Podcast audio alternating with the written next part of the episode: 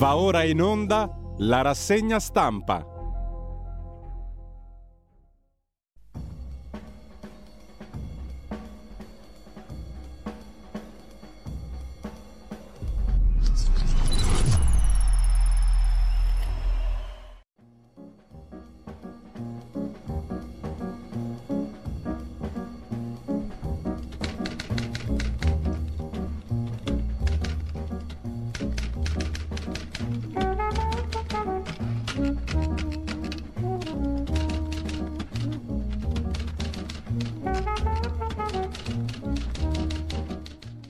Cordiale buongiorno a tutte le ascoltatrici e a tutti gli ascoltatori da Giulio Cainarca. Ben trovati all'appuntamento con la rassegna stampa. Venerdì 6 maggio 7.31, radiolibertà.net. Quello che vi serve è lì e anche a noi. Quello che ci serve a noi è lì. ANSA.it apre la sua prima pagina con La Russia ha mentito, così gli Stati Uniti e le Nazioni Unite Mosca ha ripetutamente mentito al Consiglio con una sfrenata serie di teorie del complotto e disinformazione, ha detto l'ambasciatrice americana all'ONU Thomas Greenfield. Da inizio guerra 2000 missili sull'Ucraina.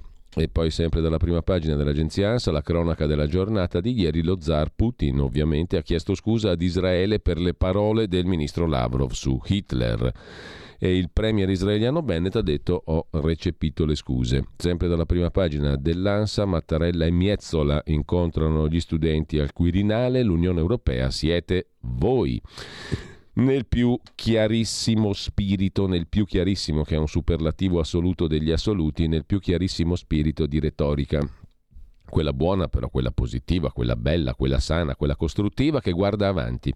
Bonus di 200 euro anche a disoccupati e colf e perfino ai percettori di reddito di cittadinanza, come vedremo, e poi Mark Zuckerberg è stato ricevuto a Palazzo Chigi da Mario Draghi e dal ministro Colao. Hanno parlato di metaverso perché la realtà è troppo noiosa la realtà reale. Sono 48.000 e passa i casi della Covid, tasso di positività al 14,7 e poi, sempre dalla prima pagina dell'agenzia ANSA, un incendio minaccia Erice, abitazioni evacuate. Le fiamme sono cominciate vicino alla stazione della funivia della cittadina siciliana. Due bimbi feriti dai russi curati in Bielorussia, una rapina a mano armata da Chanel al centro di Parigi, quattro fuggiti in moto dopo il colpo.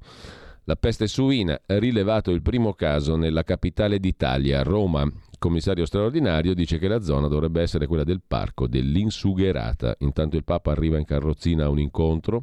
Francesco sorridente saluta le suore, da tempo ha problemi a un ginocchio per la cronaca nera dalla Campania, picchia e sequestra la moglie in preda alla droga, poi aggredisce il cognato a coltello. E intanto lasciamo la prima pagina dell'agenzia ANSA, dalla ADN Cronos, un tema che poi percorreremo più dettagliatamente con articoli di giornale di oggi, riforma del catasto, trovato l'accordo tra governo e centrodestra. Sentiremo poi le parole di Salvini, votiamo la delega fiscale, se è come l'abbiamo proposta noi, ha detto Salvini, e poi eh, dall'agenzia Agi un allarme della polizia, c'è un preoccupante aumento dei casi di pedofilia.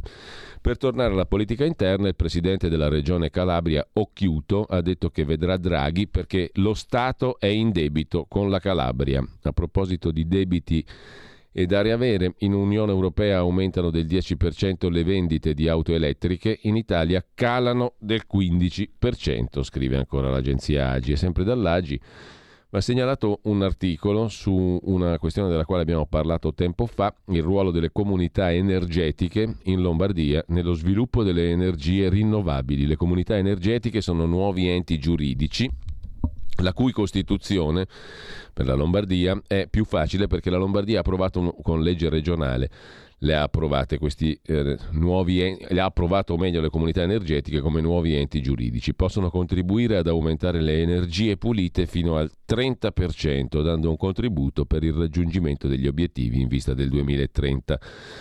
Sull'agenzia Agi una curiosità, la carne, si fa per dire, a base di funghi può ridurre la deforestazione. Secondo uno studio su Nature, sostituire il 20% della carne di bovino con proteine microbiche entro il 2050 potrebbe dimezzare la deforestazione. Sempre in tema di curiosità, venduta per 9 milioni di dollari la maglia di Maradona del gol della mano di Dio. Prezzo record per la maglia indossata nella leggendaria partita contro l'Inghilterra ai mondiali in Messico dell'86. Andiamo a vedere anche le prime pagine dei quotidiani di oggi, molto eh, rapidamente. Le prime pagine, partendo come al solito dal Corriere della Sera a mo' di vetrina. Il Corriere apre con il maxi piano dell'Unione Europea sul gas, prevista una riserva di 200 miliardi. Parla la Presidente Mezzola nel Parlamento Europeo con un'intervista che poi vedremo meglio. L'Europa diventi l'Unione dell'Energia. Combattimenti nell'acciaieria a Mariupol, raid sul Donbass e Israele fa sapere che Putin si è scusato per le parole di Lavrov su Hitler ebreo. Sempre dalla prima pagina del Corriere della Sera, poi la politica interna e il colloquio con Matteo Salvini di Marco Cremonesi, anche questo lo vediamo dopo. Stare al governo serve. Chi ha scelto di impegnarsi direttamente nel governo oggi ha avuto ragione, dice il leader della Lega Matteo Salvini. Perché? Perché sul catasto non ci saranno tasse in più. Dopo due mesi di tensione è stata trovata l'intesa tra il centro-destra e Draghi. Critiche da Fratelli d'Italia, poi vedremo perché. A luglio arriva il bonus di 200 euro per pensionati, dipendenti e autonomi. Walter Veltroni eh, che si domanda: ci sembra normale sta roba della Russia? Ho conosciuto Elie Wiesel, uno dei testimoni della Shoah, ha scritto libri bellissimi, si è battuto perché le guerre e le dittature non vincessero, insomma la guerra è una roba brutta, ci sembra normale? Lasciamo con ciò la prima pagina del Corriere della Sera e andiamo a vedere la prima pagina di Avvenire rapidamente. Solo scuse, niente tregua. Putin chiama il premier israeliano per mettere una toppa alle frasi di Lavrov su Hitler, bombe sull'acciaieria, nessuna evacuazione, si spara al confine, la Moldavia teme un golpe, il ministro della difesa italiano Guerini annuncia altre armi per Kiev.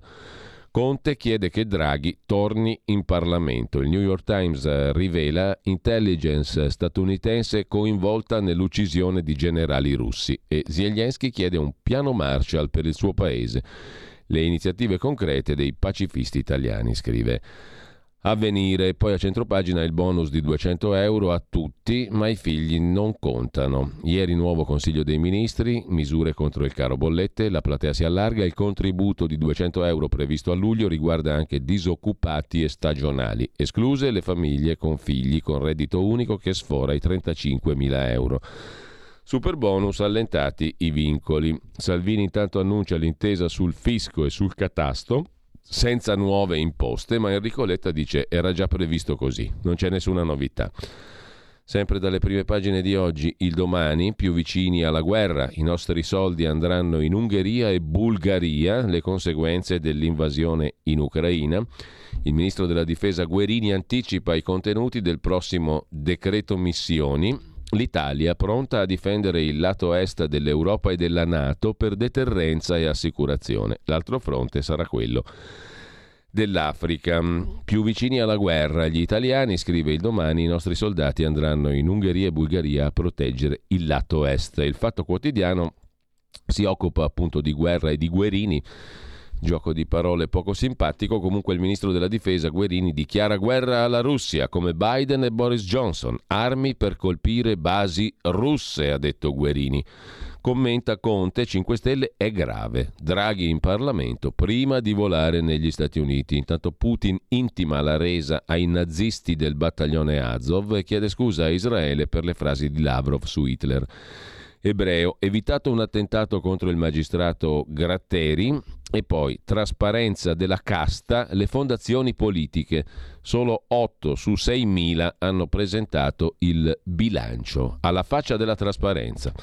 L'ultima campagna contro il professor Orsini non avrebbe i titoli, lo ha scritto ieri la stampa, il foglio, il fatto, chiedo scusa, lo difende, e poi dal fatto in primo piano il generale con la reggia da 13.000 euro al mese. È il nuovo numero uno di Fincantieri, il generale Graziano a Bruxelles, 900 metri quadri di appartamento per stare bello comodo. Per la Maison du Maître del generale Graziano a capo per quasi quattro anni del Comitato Militare dell'Unione Europea, la difesa italiana, cioè noi, ha pagato un sostanzioso affitto. I suoi vicini dicono Stoltenberg, nobiltà belga e un milionario ucraino, meglio i suoi vicini di casa sono costoro. Il numero uno della Nato, milionari e compagnia bella. Nel frattempo, frase sopra la testata, Renzi riparte in tour a gettone, sarà presto a Londra col solito fondo saudita di Bin Salman. Basta che non siano russi e poi tutti i tagliagole vanno benissimo, scrive il Fatto Quotidiano. In prima pagina sul foglio c'è poco di interessante. Il giornale apre invece con le nuove priorità dell'Europa.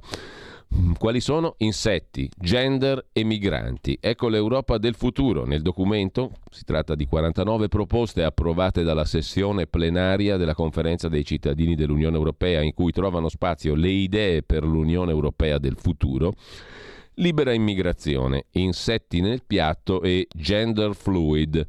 Nel documento nessun riferimento a famiglia, religione e doveri, ma lotta al cibo non ecologico, resilienza, la parola meravigliosa di questi tempi, e meno libertà di parola. Si comincia a parlare dello stop al diritto di veto. Poi lo vedremo meglio perché il giornale dedica due pagine alle nuove priorità dell'Europa. Taglio alto, non ci saranno nuove tasse, il centrodestra blocca la stangata occulta sulla casa e poi bonus di 200 euro agli autonomi nel decreto aiuti, ma anche a chi ha già il reddito di cittadinanza. E sempre dalla prima pagina del giornale, a Milano, Palazzo Lombardia, viene ospitata la mostra fotografica di Nick Ut lo sapete senz'altro chi è, perché è l'autore di quella foto che nel 72 gli valse il premio Pulitzer, la famosa Napalm Girl, la ragazzina nuda che corre, foto simbolo della guerra in Vietnam.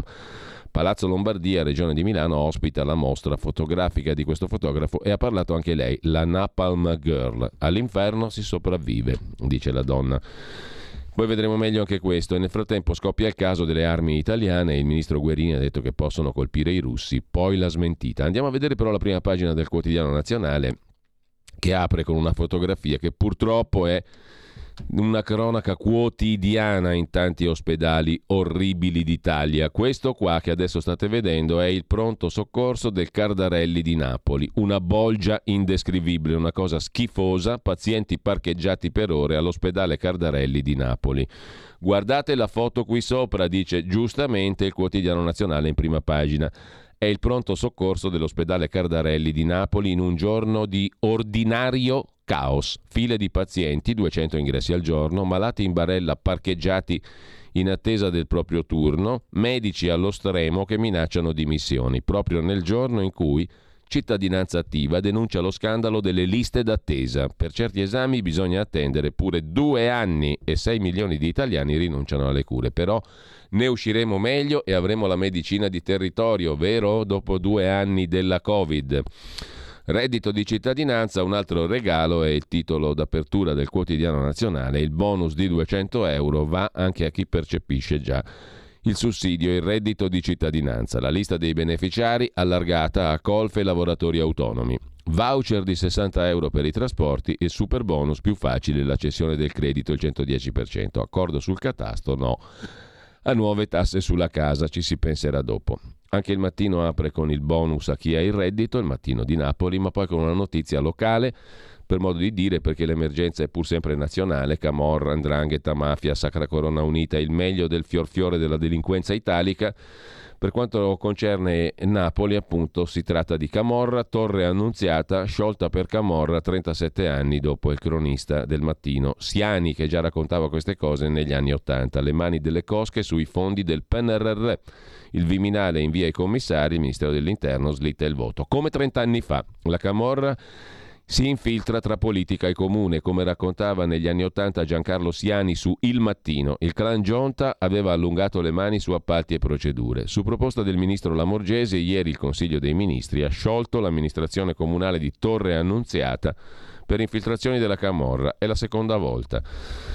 Dal messaggero Gentiloni, in nove mesi embargo totale dell'Unione Europea sul petrolio russo. Il commissario europeo Gentiloni dice l'intesa arriverà, le sanzioni pesano ma a Mosca costano di più ed è uno degli argomenti che ci introduce tra poco alla conversazione con Ugo Poletti, direttore dell'Odessa Journal da Odessa, giusto appunto.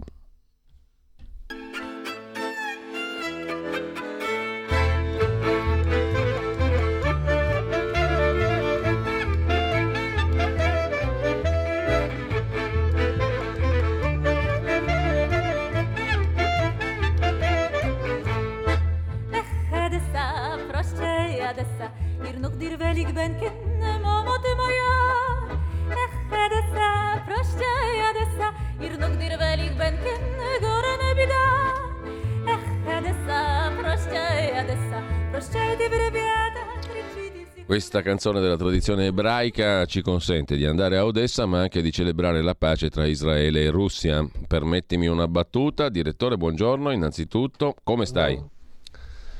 Non so bene, grazie. E cosa succede, cosa succede, intorno a te? Facci come al solito il punto di cronaca di quello Ma, che quello... puoi verificare da vicino. Poi parliamo delle questioni più generali eh, e intanto però appunto che succede intorno a Odessa e in Odessa? In Odessa diciamo, la vita ieri è stata serena, non abbiamo subito attacchi, anche se ehm, gli ultimi hanno alzato il livello di guardia, quindi noi adesso siamo molto attenti, forse un po' più di prima, alle sirene, perché prima le sirene eh, normalmente non portavano un attacco vero e proprio, invece adesso abbiamo anche un'app che ci mh, aggiorna sugli allarmi aerei in tutta l'Ucraina quando c'è quello sulla, sulla, su Odessa noi ci andiamo a rintanare in anticamera che abbiamo quindi più protezione rispetto a stare vicino alla finestra. Per il resto la città ieri non ha subito una, un attacco come nei giorni scorsi e la, la situazione in generale è che la, la terza, il, il piano C, cioè il terzo eh, tentativo di russi di portare a casa dei risultati sul campo sta segnando il passo, cioè l'offensiva russa che eh, doveva essere in qualche modo eh, mettere una toppa sulla brutta figura dei due precedenti tentativi eh, non sta andando bene, avanzano ma millimetricamente, quindi i russi si sentono, sono molto rallentati dalla difesa elastica ucraina, elastica significa che gli ucraini non solo li rallentano ma contrattaccano. Ieri c'è stato un contrattacco molto importante vicino a Kharkov dove gli ucraini hanno riconquistato il terreno. Riconquistare il terreno significa che in quel caso lì si sono avvicinati alle linee di comunicazione e alla logistica russa e quindi i russi hanno una minaccia. Se arrivassero dall'Occidente un po' di artiglieria di quell'equipaggiamento pesante che gli ucraini richiedono, ecco che i russi avrebbero delle difficoltà di rifornimento. Quindi questa è una notizia che apre uno spiraglio di, di ottimismo dal punto di vista militare.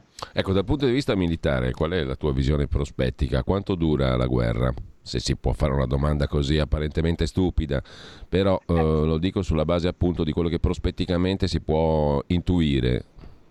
Allora, si può prospetticamente intuire, è difficile che i russi portino a casa, vista la situazione, il loro diciamo, obiettivo a breve, che sarebbe quello di circondare le truppe eh, ucraine eh, che sono da, da anni eh, trincerate nel Donbass. Quella è una parte importante dell'esercito ucraino, eh, molto ben rifornita, molto ben organizzata.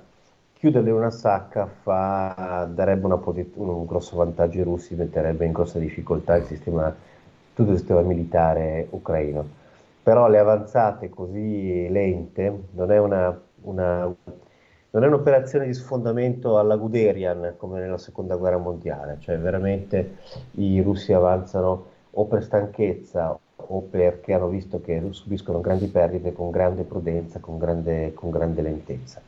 Quindi a breve non ci aspettiamo grandi risultati. Eh, io penso che gli eserciti siano molto stanchi, quindi è possibile che ci sia una tregua una cessazione del fuoco per sfinimento. Eh, a quel punto si apre un periodo di, diciamo, di relativa calma, di scaramucce, potrebbe essere il momento giusto per fare dei negoziati, non lo sappiamo. Se i russi si ostinano, significa che noi dovremmo aspettarci nuovi attacchi, nuove offensive, probabilmente verso autunno quando arriveranno le nuove truppe che loro stanno reclutando. Ecco. Però in quel momento lì i russi saranno una situazione economica molto difficile perché eh, le sanzioni inizieranno a mordere e li metteranno in difficoltà. Per cui Difficile fare previsioni, ma mi immagino un'estate leggermente più, più tranquilla per, per sfinimento delle due parti. Però certo l'orizzonte non è di brevissimo periodo per una no, risoluzione no. delle questioni belliche, della guerra, insomma. Se non sembrano le intenzioni dei russi e naturalmente gli ucraini non mollano a questo punto, anche perché hanno un vantaggio sul campo, si sentono decisamente in una posizione in questo momento di è in grado di poter difendere loro, la, loro, la, loro, terra e quindi questo certamente non li, non li induce in un atteggiamento di arrendevolezza, come invece piacerebbe molto ad alcuni nostri opinion maker. Ma nell'opinione pubblica ucraina è più popolare Biden o è più popolare qualcuno dei leader dell'Unione Europea? Ma eh, nessuno di questi secondo me perché trovano i leader europei molto chiacchieroni e poco pratici. Mm. Eh, quel, purtroppo la guerra obbliga a un realismo, per cui a un certo punto sapere che c'è stata una grande riunione, hanno visto i capi di Stato che hanno deciso questo o quest'altro, lascia molto perplessi perché eh, alla fine poi loro chiedono benissimo quando, cosa ci stanno mandando, quindi questa è la domanda che fanno in maniera molto pratica. Mm. Biden probabilmente... Cosa inteso come armi ovviamente. Sì, sì, sì, mm. tanti armi ci stanno mandando, questa è la cosa concreta a cui loro, loro sono giustamente concentrati su questo, non credo che abbiano una preoccupazione superiore. Eh, Biden si vede che dai discorsi è molto aggressivo e molto minaccioso. Credo che in questo momento loro abbiano in maggiore considerazione quei paesi che con, grande, con più velocità e con più decisione hanno manifestato un sostegno. In cima alla graduatoria certamente ci sono i polacchi, ci sono i cechi, ci sono gli slovacchi. Questi sono perché sono paesi che hanno immediatamente eh, aperto i loro eh, magazzini, hanno aperto loro, i loro depositi di armi hanno iniziato a mandare carri armati, hanno iniziato a mandare delle munizioni anticarro. Certamente gli inglesi, ecco, questi sono le, i popoli che hanno agli occhi degli ucraini il maggiore merito. Ti giro un paio di fotografie che ci consegna stamani Marco Travaglio in prima pagina sul, oh. sul, fatto da lui diretto. Kiev, dopo aver messo fuori legge 11 partiti, imposto alle tv ucraine di trasmettere a reti unificate come un solo canale filogovernativo. Postato su Instagram la foto in manette di Medvedchuk, capo del partito piattaforma di opposizione per la vita arrestato dall'intelligence, il presidente Zelensky ha sguinzagliato il servizio sicurezza SBU a rastrellare casa per casa gli ucraini che postano sui social frasi pro-Russia. Grazie a un emendamento alla legge marziale possono essere arrestati per 30 giorni per collaborazionismo su semplici sospetti, senza neanche un mandato del giudice. A Kharkiv è capitato a 400 persone in due mesi. Se poi vengono accusati anche di terrorismo, merce tutt'altro che rara in questi tempi, il loro avvocato difensore può essere tenuto all'oscuro di tutto. Bella democrazia liberale, commenta Marco Travaglio. Che dici, direttore? Beh, allora, se parlassimo di uno Stato in pace, se parlassimo di una situazione non di guerra, certamente questa cosa turberebbe chiunque liberale. Io personalmente lo sono, sono favorevole alla libertà di stampa, sono favorevole alla, a tutte le libertà, se vogliamo. Però la realtà è che siamo in uno stato di guerra. Allora, sicuramente la sicurezza in questo momento per gli ucraini è la priorità e sappiamo benissimo che in Ucraina c'era, eh, una, eh, c'era, c'è ancora in parte, una rete di collaborazionisti, chiamali spie, chiamali sabotatori, chiamali informatori, comunque mm. una rete capillare di ucraini eh, con simpatie russe oppure semplicemente libro paga che lavoravano per il nemico, ne hanno arrestati parecchi, stanno continuando ad arrestarne. Questa è la priorità. Uno Stato in guerra non si può permettere il lusso di fare diversamente anche se questa cosa chiaramente urta eh, alcune sensibilità, ma bisogna mettersi nei panni di un paese in guerra. Per quanto eh. riguarda Medvedchuk in manette, sì. attenzione, quell'uomo era il capo della Piovra, un personaggio tra l'altro, se non vanno a leggersi sua, diciamo, il suo curriculum, un passato terrificante di eh, tradimenti, collaborazioni, cioè un personaggio che ha fatto carriera con una specificatezza è depositario di molti segreti, conosce molte delle cose della rete eh, russa in Ucraina e quindi adesso in questo momento è un asset, come si può dire, un punto, è un vantaggio per gli ucraini averlo perché gli racconterà tante cose interessanti. Un'altra fotografia, sempre Travaglio in prima pagina oggi. Tu conosci Anatoly Shari? Il Travaglio lo definisce l'Assange di Kiev, il Julian Assange di Kiev. La polizia spagnola lo ha arrestato uh, su richiesta degli 007 di Zelensky. Le accuse tradimento, odio, attentato alla sicurezza nazionale, intelligenza con forze straniere. Pluripremiato all'estero per le sue inchieste sulla corruzione e la povertà in Ucraina da anni qui è perseguitato, con querele temerarie e minacce di morte, aveva ottenuto asilo politico dall'Unione Europea in Olanda, ora potrà essere estradato a Kiev e le fonti governative commentano il suo arresto è un'altra prova che i traditori presto o tardi saranno puniti. Questo rientra nella logica di guerra di cui parlavi prima, direttore? Beh, sì, Shari è un opinion maker molto conosciuto ha anche creato un partito, diciamo, con, con un, un, un, interessante successo elettorale in Ucraina, eh, però questo qui fa parte proprio delle, delle, delle, delle, quinte colonne di quelli che lavorano per il nemico, cioè non c'è dubbio che Shari è un, uno strumento nelle mani della strategia di comunicazione russa, quindi definirlo un Assange ucraino mm, mi sembra un po' troppo, dici. Sì, è un po' esagerato, dici tu. Sì. Ascolta, detto in sintesi, ma um, per farci capire, l'Ucraina, l'Ucraina se si può fare generi- un, genericamente un, una, dire, se, se si, un'estensione eh, di questo tipo, cosa, cosa vuole politicamente? Qual è l'obiettivo politico finale, perché qualcuno dice giustamente, come anche Lucio Caracciolo, cosa vuol dire vincere adesso? La domanda può valere sia per il fronte ucraino che per quello russo, no? E qualcuno ha commentato che adesso per Putin vincere significa qualcosa di molto diverso rispetto al 24 febbraio, quando iniziò l'operazione di guerra contro l'invasione in Ucraina. Quindi per Putin rimanere lì sarebbe già vincere. Per l'Ucraina cosa significa vincere? Rovesciare Putin? Cambiamento di regime in Russia? Beh, questa mi sembra una diciamo, prospettiva napoleonica, che è un'espressione che o bideniana, diciamo così, stando alle parole di Biden. Sì, sì, sì. sì. Ma allora, um, ho molto pre- presente la domanda che fa Lucio Caracciolo, che ho anche il piacere di conoscere personalmente e che è una persona che ritengo tra le più lucide in, questa, in questo momento, in questa vicenda. Allora, se la, se la Russia ha una strategia molto chiara, una strategia proprio di proprio di respiro geopolitico, l'Ucraina non, ha, eh, non, non, rivela, non mostra ancora una chiarezza strategica, unità, perché per avere una chiarezza strategica deve avere una lunga storia che l'Ucraina non ha, un'indipendenza di 30 anni non, è, non rappresenta la storia, deve avere una classe dirigente che abbia avuto una certa continuità. Eh, tenete presente che il governo ucraino odierno, quello di Zelensky, l'ho letto tre anni fa con furore di popolo, è una, un governo eh, con dei componenti molto giovani, cioè l'Ucraina di oggi è eh, diretta da un gruppo di persone molto giovani, appena arrivate al comando, che sta dimostrando una grande coesione, una grande capacità, ma questa novità nell'esperienza eh, si vede anche nella, nella, diciamo, nella, mh, nella, nella difficoltà di elaborare una strategia a lungo termine. Gli ucraini, eh, aggiunto anche un altro elemento, Zelensky a differenza del suo predecessore non era un beniamino degli americani, quindi lui è uno che da un punto di vista di orientamento quando è stato eletto non si capiva da che parte vuoi andare, forse non lo sapeva neanche lui. La strategia la stanno facendo adesso in corsa, certamente nella strategia c'è un'indipendenza totale dalla Russia e un desiderio di riconquista dei propri territori. Che vogliano marciare sul Cremlino, questo lo escludiamo in maniera più assoluta.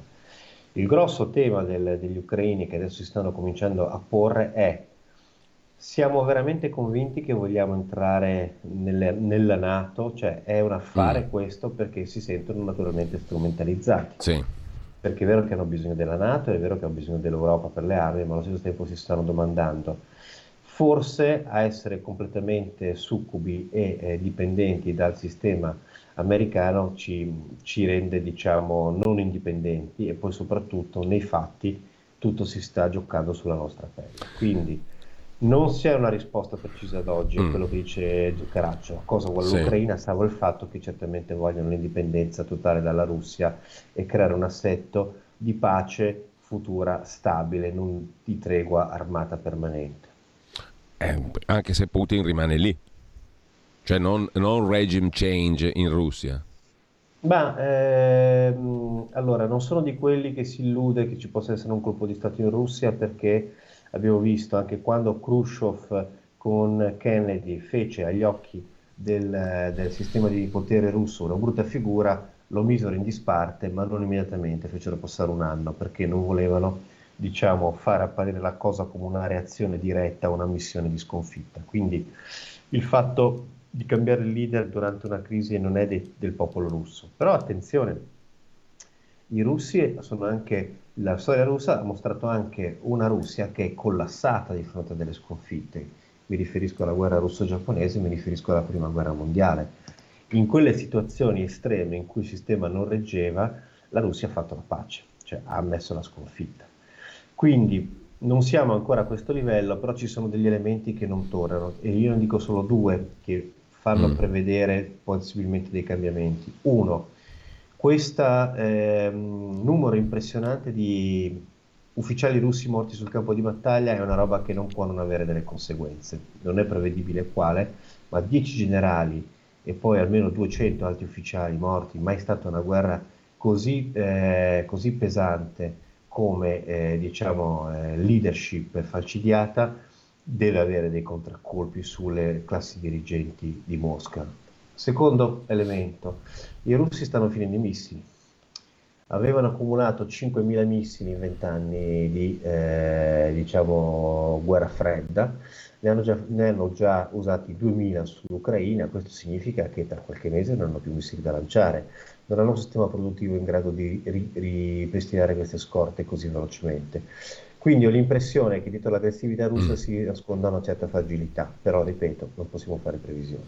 Ultima cosa, tu hai citato la questione della Nato, Draghi ha insistito anche l'altro giorno all'Europarlamento sull'Ucraina nell'Unione Europea. Mm? Eh, è un sì. tema sentito dalla, dai cittadini? Ma allora, eh, perché l'Unione Europea eh, è così importante? È un tema sentito. Innanzitutto i russi non sanno, eh, scusate, gli ucraini, eh, vedete che ancora eh vivendo in una città dove eh, entrambi, in una città di dialogo eh, si parla alternativamente gli uni degli altri. No, ehm, per gli ucraini cos'è l'Unione Europea ancora non lo sanno. Cioè, è molto complesso spiegare che non è come l'Unione Sovietica, che non è come la Federazione Americana, se vogliamo. Però l'Europa luccica, l'Europa è sempre stato il paese del ben godi, l'Europa è il posto felice dove tutti sono ricchi, dove si mangia molto bene e dove c'è un, un, sistema di welfare state molto favorevole, quindi chi non firmerebbe entrare in un club con questi vantaggi? Che Questo pericolosa illusione, mi, mi, viene da dire, è direttore, che pericolosa illusione. Assolutamente, poi l'Europa, che io amo tanto, per la quale ho fatto anche delle battaglie quando ancora vivevo in Italia, ha un difetto che mostra un lato, diciamo, eh, di quello eh, più piacevole di programmi di sviluppo e programmi vantaggi di far parte dell'Europa, ma mette meno enfasi sui doveri nell'essere in Europa. Guarda il comportamento di alcuni paesi come l'Ungheria, che andrebbero buttati fuori dall'Europa per il comportamento che hanno, e altri paesi con atteggiamenti anti-europei che hanno insomma rallentato il processo di integrazione.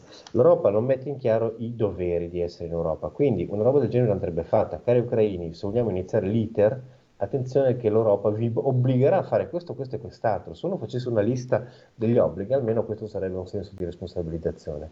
Quindi l'Europa attira per questo suo atteggiamento di benvenuti in una famiglia ricca dove potete mangiare al ristorante senza pagare il conto. No, non è questo, va chiarito. Però certamente come i paesi baltici, come tutta l'Europa dell'Est, entrare in Europa ha dato una sensazione di separazione tra sé è un brutto passato, quello della guerra fredda, quello del dominio sovietico. E questo è una cosa molto sentita dagli ucraini. Questo vedono nell'Europa, un sancire che sia, non siamo più appiccicati a quel destino, ma ne seguiamo uno più interessante. Allora, ricordando l'elementare principio che nessun pasto è gratis, neanche in certo. Europa, eh, e, mm, eh, chiudiamo qua, direttore, potremmo aprire un lungo dibattito sulla questione dell'Europa in sé per sé, a, a prescindere dall'Ucraina e dalla guerra della Russia perché questo sarebbe un altro, un altro dibattito molto interessante. Naturalmente noi dobbiamo salutarci qua, ci diamo appuntamento a lunedì. Ci vediamo lunedì, volentieri. Benissimo, grazie Buon a Ugo Poletti. A Grazie, a Ugo Poletti da Odessa, direttore dell'Odessa Journal. Buona giornata, direttore, e a lunedì allora.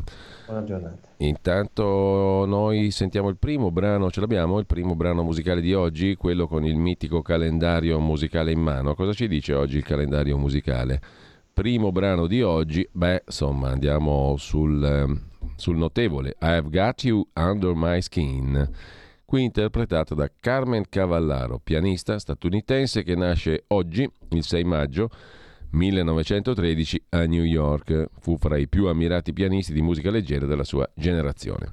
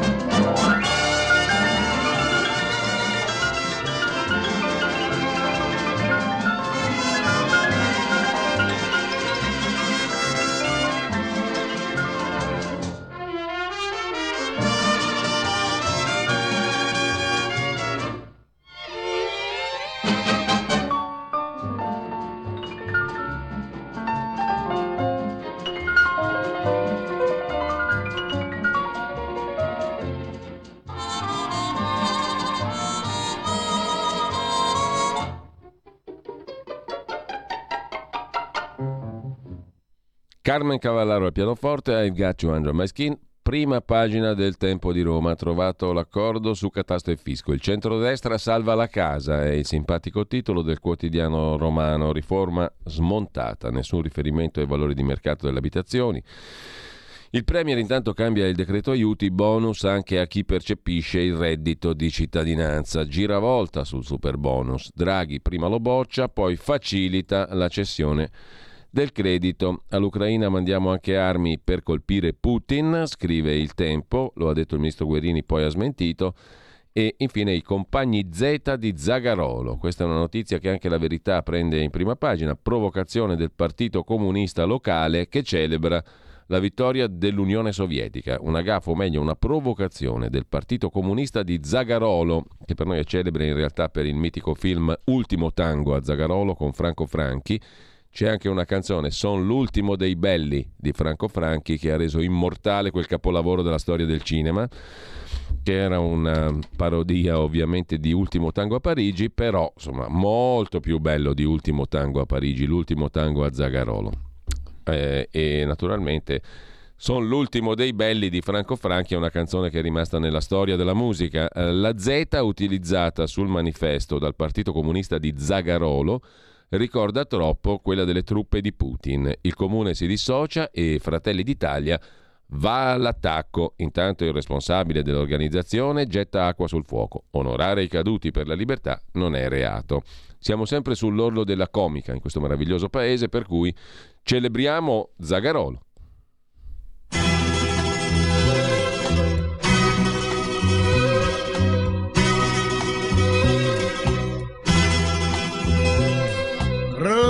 Romantico, sofferto, raffinato le femmine mi trovano demodè, mi criticano le ghette e il guanto bianco, mi escludono le danze col caschè. Sono l'ultimo dei belli, cosa ci posso fare? Morbidi capelli labbra sensual. Per me l'amore vita non posso rinunciare. Affogo il mio dolore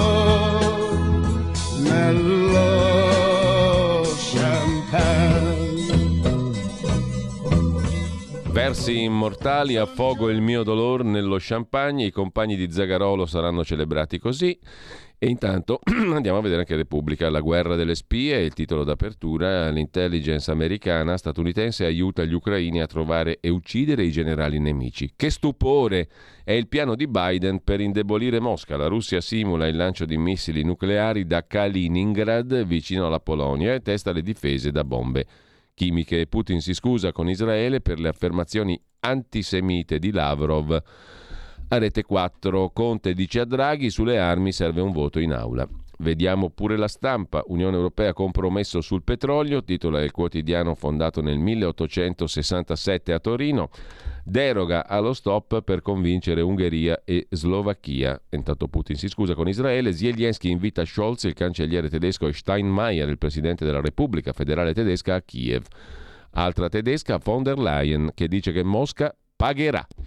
Oligarchi, Kabayeva nel mirino eccetera, eccetera. Bonus da 200 euro ai disoccupati, l'abbiamo visto, e compresi i redditi di cittadinanza. E in primo piano l'incontro Zuckerberg-Draghi quando il metaverso incrocia la vita vera. La verità di Maurizio Belpietro apre coi salari fermi, l'inflazione e i sindacati che sanno solo imbavagliare i lavoratori. Dopo aver acconsentito a togliere lo stipendio ai dipendenti, Ora le parti sociali si sono accordate per imporre un obbligo assurdo che nel resto del mondo è stato abolito senza problemi. Sul piano sanitario la mascherina e ancora una volta si generano discriminazioni. Continua l'attacco ai diritti e al buon senso, scrive Maurizio Belpietro in apertura sulla verità. Di spalla Hitler, i raid razziali e il colpo di Stato, un memoriale della brigata Azov commentato da Francesco Borgonovo, ma questo lo vediamo in dettaglio dopo. E mm, l'altro argomento di primo piano sulla verità di oggi a centro pagina, Claudio Antonelli, il vice direttore, sulle tasse vincono Lega e Forza Italia, ma col rischio il centrodestra fa riscrivere due articoli della delega fiscale, scongiurando i pericoli sulle aliquote e in parte sul catasto. I valori sono in mano all'Agenzia delle Entrate, scrive in prima pagina la verità. E poi ancora dalla verità la foto di D'Alema, balle, procure, controlli a rilento e guerra sulle armi di D'Alema, colpi bassi anche per la commessa coreana dalla Corea. La scuola senza bocciature, scrive Marcello Veneziani, è un pessimo segnale. Dico no alla proposta di Giorgia Meloni, abbiamo bisogno di più meritocrazia, scrive. In prima pagina Marcello Veneziani, mentre chiudiamo con Libero, la casa è salva ma incombe una nuova tassa. Palazzo Chigi vuol dare ai comuni la libertà di alzare l'IRPEF, poi lo vediamo. Sulle armi ancora scontro tra il Premier e i 5 Stelle. Putin si scusa per le frasi su Hitler ebreo e poi Berlusconi e Salvini che dicono ecco qua abbiamo evitato la stangata sulla casa è la prova che è giusto stare al governo anche qui c'è Zagarolo i comunisti festeggiano l'invasione dell'Ucraina la Z di Putin nei manifesti del Partito Comunista Italiano a Zagarolo Melania Rizzoli medico assessore in Lombardia sul perché una canzone ci resta nella testa sarà capitato anche a voi si elimina masticando. Il tema è molto interessante. Mentre lasciamo eh, anche libero, andiamo a vedere la prima pagina del quotidiano Il Riformista di Piero Sansonetti, i generali russi uccisi dalla CIA, scoop del New York Times, furia di Biden contro il New York Times che ha rivelato che l'uccisione di 12 generali russi durante questi due mesi di guerra è opera degli agenti segreti americani, della CIA. È stata la CIA a scovarli e a dare all'esercito ucraino indicazioni per colpirli. La Casa Bianca ha reagito, ma non per smentire, al contrario per accusare il quotidiano di irresponsabilità, confermando lo scoop. La rivelazione del New York Times non è un dettaglio. Se sono stati gli americani a pianificare gli attacchi ai massimi vertici russi, è chiaro che di fatto gli Stati Uniti sono in guerra. Gli aiuti concessi a Kiev non hanno più nulla a che fare con la difesa. Mosca ha accolto la notizia con prudenza, perché anche per i russi prendere atto del fatto che l'America è entrata in guerra sarebbe un passo molto pericoloso, scrive Sansonetti, che potrebbe rendere inevitabile un'escalation dagli effetti imprevedibili. Perciò la Russia, invece di replicare all'attacco americano, si è limitata a rilanciare una provocazione simulando un attacco nucleare all'Ucraina con atomiche tattiche. La tensione è sempre più alta, Washington e Mosca, scrive Sansonetti, fanno tutto il possibile per incendiare il clima e allontanare il rischio delle trattative. La pace è sempre più lontana, non interessa a nessuno. Lasciamo anche il riformista. Italia Oggi apre con il bonus, l'ennesimo per auto e moto green, per l'acquisto di auto Euro 6, incentivi fino a 6.000 euro, più altri 2.000 se si rottama un autoveicolo di classe inferiore a Euro 5.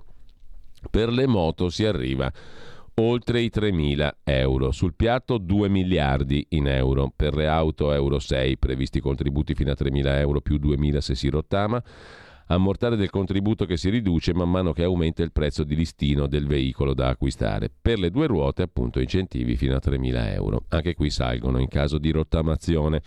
Politica interna in prima pagina su Italia Oggi, alle urne col proporzionale. Gli strappi di Conte e di Giorgia Meloni puniscono il maggioritario. Si vota col proporzionale sempre più spinto, o meglio, si, pro- si può profilare anche addirittura l'idea di tirar fuori dal cappello una legge elettorale proporzionale, così ognuno avrà le mani libere dopo il voto. Diritto e rovescio, il corsivo, la rubrichetta di prima pagina di Italia Oggi ci riporta all'intervista concessa da Rete 4, Mediaset, Berlusconi al ministro degli esteri russo Lavrov. L'intervista ha sollevato vaste polemiche sul fatto se sia opportuno dare spazio e visibilità a un esponente politico di un paese, la Russia, che ha invaso un altro paese. Il punto non è questo, scrive Italia Oggi. In un paese libero è giusto che tutti gli esponenti politici, specie di primo piano, siano intervistati, ma non in ginocchio, come ha fatto, ci spiace dirlo, Giuseppe Brindisi. In America, nelle grandi reti televisive, non sarebbe stato possibile. Basta rivedere l'intervista di Christian Amanpour della CNN, si trova sul web, al portavoce di Putin, l'abilissimo Dmitry Peskov, che da 22 anni è l'ombra di Putin. Di fronte a domande circostanziate e inaggirabili, Pieskov si incartò come uno studente impreparato e finì per non sapere che dire. Invece Lavrov su Rete 4 non è stato intervistato, gli hanno prestato la telecamera e alla fine il giornalista che non lo ha incalzato gli ha anche augurato buon lavoro. A cosa si riferiva? domanda Italia Oggi in prima pagina. Lasciamo Italia Oggi e un'occhiata la diamo rapidissimamente al primo piano del Corriere della Sera di oggi, trovata l'intesa sul catasto tra il centrodestra e Draghi, vertice Salvini-Tajani, nessuna tassa in più. Ma Enrico Letta dice che due cucù quelli lì, anche prima non c'era nessuna tassa in più. Critiche da Fratelli d'Italia, sottolinea il Corriere della Sera. Silvio Berlusconi considera da sempre la riduzione della, casa, della tassa sulla casa, non della casa ovviamente, come un obiettivo storico di Forza Italia. Anche Salvini poi, come vediamo, dice la sua. Per quanto concerne Fratelli d'Italia, mi è dispiaciuto, era una grande occasione, è una battaglia comune che abbiamo sempre condotto tutti assieme, dice il Um, o meglio, dice Tajani per Forza Italia, dice mi è dispiaciuto che non ci siano stati anche quelli di Fratelli d'Italia. Eh, l'opportunità persa è quella sulla pace fiscale, eccetera, eccetera. Salta il riferimento ai valori di mercato, resta la cedolare secca sugli affitti concordati ci sarà il vaglio di PD e eh, Movimento 5 Stelle all'interno della delega fiscale erano due i temi che creavano tensioni, la riforma del catasto e il sistema duale per i redditi da lavoro e quelli da capitale. La riforma del catasto prevista dal governo per il centrodestra comportava un aumento di imposte. Secondo Massimo Franco l'accordo non placa la destra di opposizione. Marco Cremonesi colloquia con Matteo Salvini sul Corriere della Sera. L'incontro con Draghi dà ragione a chi ha scelto di impegnarsi al governo. Stando fuori non avremmo ottenuto nulla. Matteo Salvini soddisfatto e rilassato, scrive il Corriere della Sera, sempre che PD e 5 Stelle non se ne sognino qualcuna delle loro, dice Salvini. Via libera di Draghi alla proposta di mediazione sulla delega fiscale e gli estimi catastali fa tirare un sospiro di sollievo a Salvini. La giornata di oggi, dice Salvini al Corriere della Sera, dà ragione a chi ha scelto di impegnarsi direttamente nel governo. Se fossimo rimasti all'opposizione e avessimo fatto i banchetti per dire no alle riforme, oggi ci troveremmo una delega fiscale compatrimoniale. Così non è stato e ne sono felice. Per quanto riguarda il ritorno dei voucher per il lavoro temporaneo, di questo ha parlato ancora ieri Salvini, ho motivo di credere che il presidente Draghi ne parlerà col ministro del lavoro. L'estate per turismo e filiera turistica potrebbe essere una boccata d'ossigeno in una situazione che resta difficilissima. Di questo sono sempre stato convinto. Meglio il lavoro che il non lavoro o il lavoro nero. Non è un tema facile. I voucher eliminati col decreto dignità furono la prima crepa del governo giallo-verde Conte 1. Salvini è fiducioso, ci sono anche sindacati d'accordo quelli che non sono la CGL. Sulla delega fiscale, dice Salvini, abbiamo scongiurato i rischi della tassazione duale e non ci sarà alcun aumento di tasse. Con la diminuzione del numero delle aliquote, tutte quelle marginali avrebbero rischiato di aumentare. La cedolare secca, la tassazione agevolata sui titoli di Stato, la stessa flat tax. Tutto quello che era con aliquota sotto al 20% sarebbe aumentato. Tra l'altro, nel testo messo a punto in queste settimane è stato fissato che il tetto alla flat tax, che oggi è 65.000 euro, potrà aumentare. Numeri non ne abbiamo fatti, ma il principio è stato scritto. Il segretario del PD Letta è stato sferzante, ha detto che non c'è nulla di diverso, Salvini ha messo, ci ha messo dei mesi a capirlo, ma Salvini replica, Letta dovrebbe imparare a leggere quel che commenta. Nel testo si parlava di valore patrimoniale degli immobili, di valori di mercato, gli aumenti sarebbero stati fra il 20 e il 150%. È un testo, non è una mia interpretazione, perciò avevamo detto non lo votiamo. E Draghi mi ha dato atto che la nostra mediazione è stata intelligente Mentre sul catasto abbiamo anche aggiunto un punto sull'emersione delle case fantasma. I comuni che le faranno emergere e inserire a catasto potranno abbassare l'IMU agli altri residenti. Nella discussione c'è stato un incaglio sull'Agenzia delle Entrate. L'agenzia andava a caccia prima, ora, come è giusto che sia, supporterà i comuni che resteranno protagonisti. Questione aperta il dossier sulla pace fiscale, la rottamazione delle cartelle esattoriali per 15 milioni di italiani. Draghi che dice, diciamo che sarebbe utile un accordo con PD e 5 Stelle anche per evitare la mediazione ennesima del Premier, ma temo che il no del partito delle tasse sussista ancora. In realtà, dice Salvini, una buona metà dell'incontro è stata dedicata alla guerra. Credo che Draghi verrà in Parlamento a fare il punto dopo il viaggio negli Stati Uniti. Il punto di vista della Lega occorre fare di tutto per arrivare al cessate il fuoco, un riavvicinamento tra Stati Uniti e Russia. Armi all'Ucraina non ne abbiamo parlato, dice Salvini. Io credo che più armi si inviano, più si allontana la pace. Vediamo cosa sortirà il viaggio di Draghi negli States. Gli faccio i migliori auguri. Sono pronto a fare tutti i viaggi. Oggi ho visto l'ambasciatore turco e gli ho detto di fare di tutto per riprendere i negoziati. La Turchia è uno dei pochi che è riuscito a organizzare incontri. E poi conclude il Corriere, nella lunghissima giornata di Salvini c'è stata un'ora e mezza di colloquio, accompagnato da Armando Siri, col governatore di Banca Italia, Ignazio Visco. Un progetto per l'inclusione finanziaria di cittadini e imprese. Lo chiede l'autorità bancaria. Volevamo rassicurazioni sull'avvento dell'euro digitale con tutti i rischi su risparmio e privacy. Sulla situazione politica, conclude Salvini, ho espresso la mia incredulità a Draghi. Nella situazione in cui siamo, i 5 Stelle sono riusciti a opporsi al termovalorizzatore di Roma, mentre per Letta le priorità sono legge Zan e proporzionale.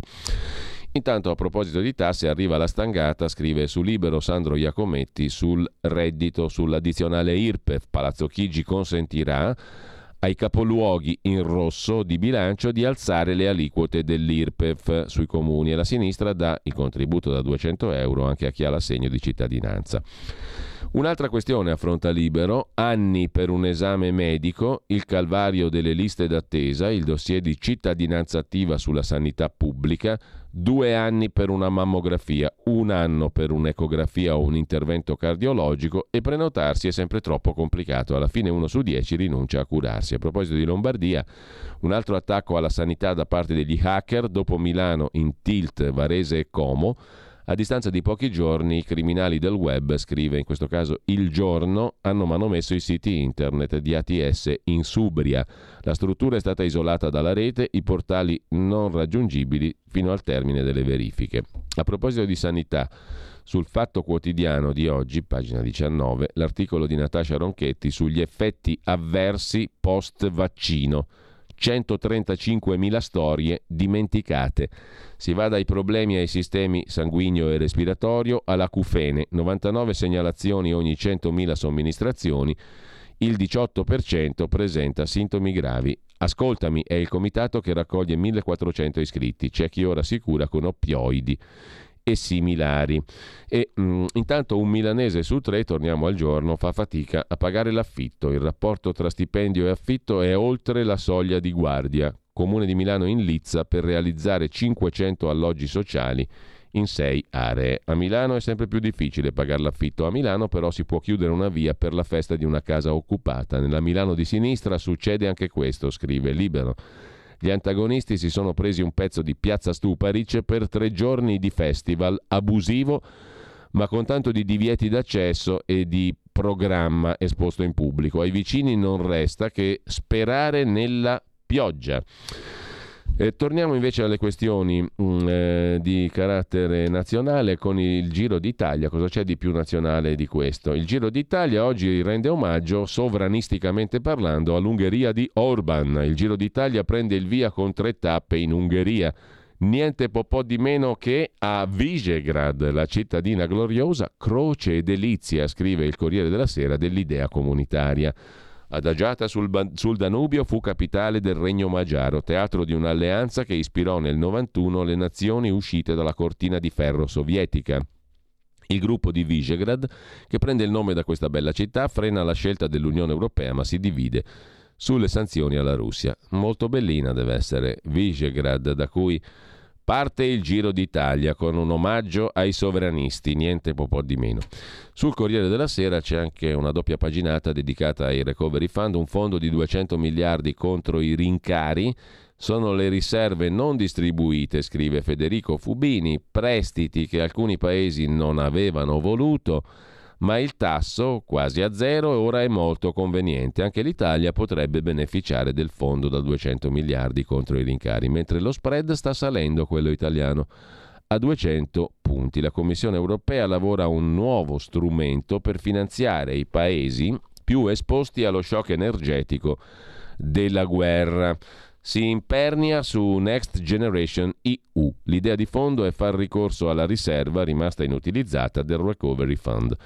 E mm, eh, intanto, sempre dal Corriere della Sera, c'è anche l'intervista a Roberta Mezzola, presidente del Parlamento europeo la quale dice che bisogna azzerare la dipendenza dal gas russo. L'Europa ha bisogno di un'unione energetica, l'Italia può avere la leadership, giusto inviare armi all'Ucraina. La conferenza sul futuro dell'Unione Europea, dice la Presidente del Parlamento Europeo, è un'occasione che non possiamo fallire. Ci servono politiche comuni anche nella difesa e nella sanità. Le sanzioni difficili da adottare. Ciò che abbiamo fatto finora è senza precedenti, il Parlamento è stato il primo a dire che dobbiamo raggiungere la dipendenza energetica zero dalla Russia. A proposito di Unione Europea, il giornale dedica due pagine. Niente radici cristiane. Addio a mamma e papà. Insetti come alimento è la bellissima Europa. Così vogliono riscrivere i trattati europei. 49 proposte approvate da una conferenza sul futuro dell'Europa poco partecipata meno di 680.000 persone coinvolte su 446 milioni di abitanti europei, sono un'occasione persa. Religione, tutela dei figli, natalità mai citate, in compenso attenzione a migranti e accoglienza. E la fidanzata di Putin finisce nel mirino delle sanzioni, ma l'Unione Europea si prende un altro giorno per decidere. Altro tema, in primo piano sul giornale scomparirà forse il diritto di veto. Per la prima volta c'è l'ok di popolari, socialisti e liberali a farlo scomparire. Le grandi famiglie politiche europee d'accordo sulla necessità di togliere il vincolo dell'unanimità dalle decisioni dell'Unione, così potranno passare più facilmente certune decisioni.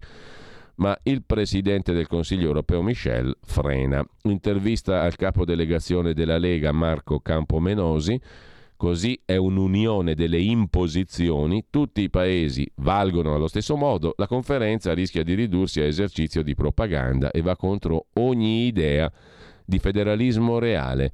La riforma allontana i cittadini, la priorità è riordinare le competenze, dice il capo delegazione della Lega al Parlamento europeo Marco Campomenosi su Il Giornale.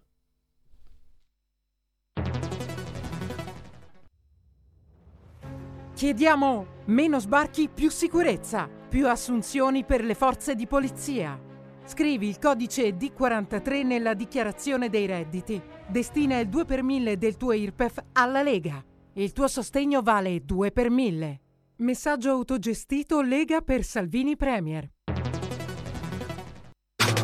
Stai ascoltando Radio Libertà. la tua voce libera, senza filtri né censura. La tua radio.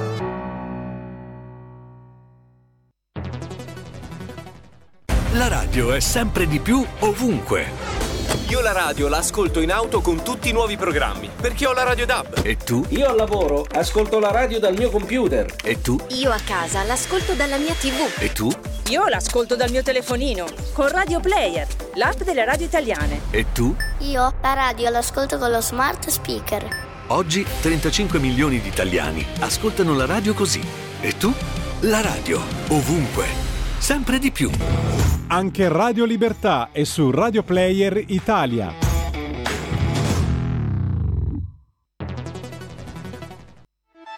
Stai ascoltando Radio Libertà, la tua voce libera, senza filtri né censure, la tua radio.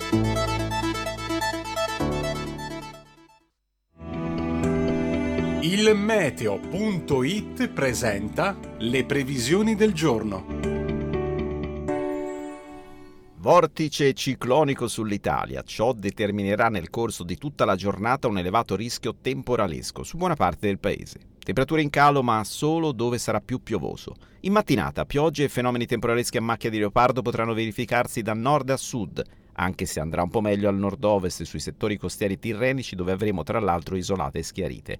Nel pomeriggio persisterà ancora una forte instabilità con rischio temporalesco su quasi tutta l'Italia, meno al nord-ovest. Le previsioni di ilmeteo.it tornano più tardi. Una buona giornata da Lorenzo Tedici. Avete ascoltato le previsioni del giorno.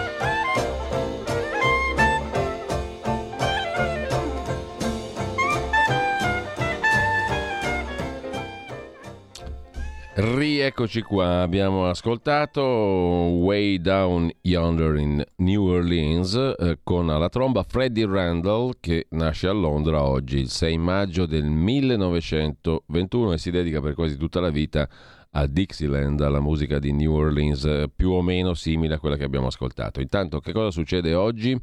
Succede che purtroppo per una leggera indisposizione, niente di grave, la nostra Malika Zambelli non potrà condurre in diretta, faremo una replica, adesso decidiamo al volo quale, alle 12, dalle 12 alle 13.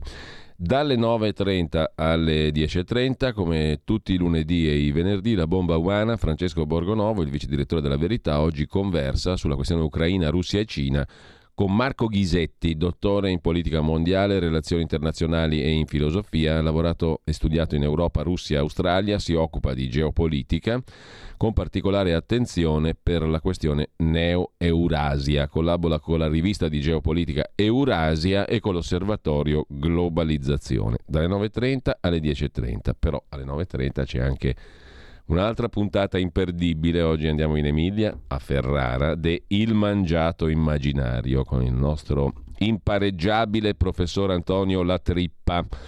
Alle 10.30 tocca, poco in là, tocca a Pierluigi Pellegrin che si occupa stamani eh, di economia con Andrea Ropa, quotidiano nazionale, il 110%, il super bonus e poi alle 11.05 Gian Andrea Gaiani, direttore di analisi difesa. L'Ucraina, la guerra, il punto di vista sempre molto stimolante e pragmatico del direttore di analisi difesa.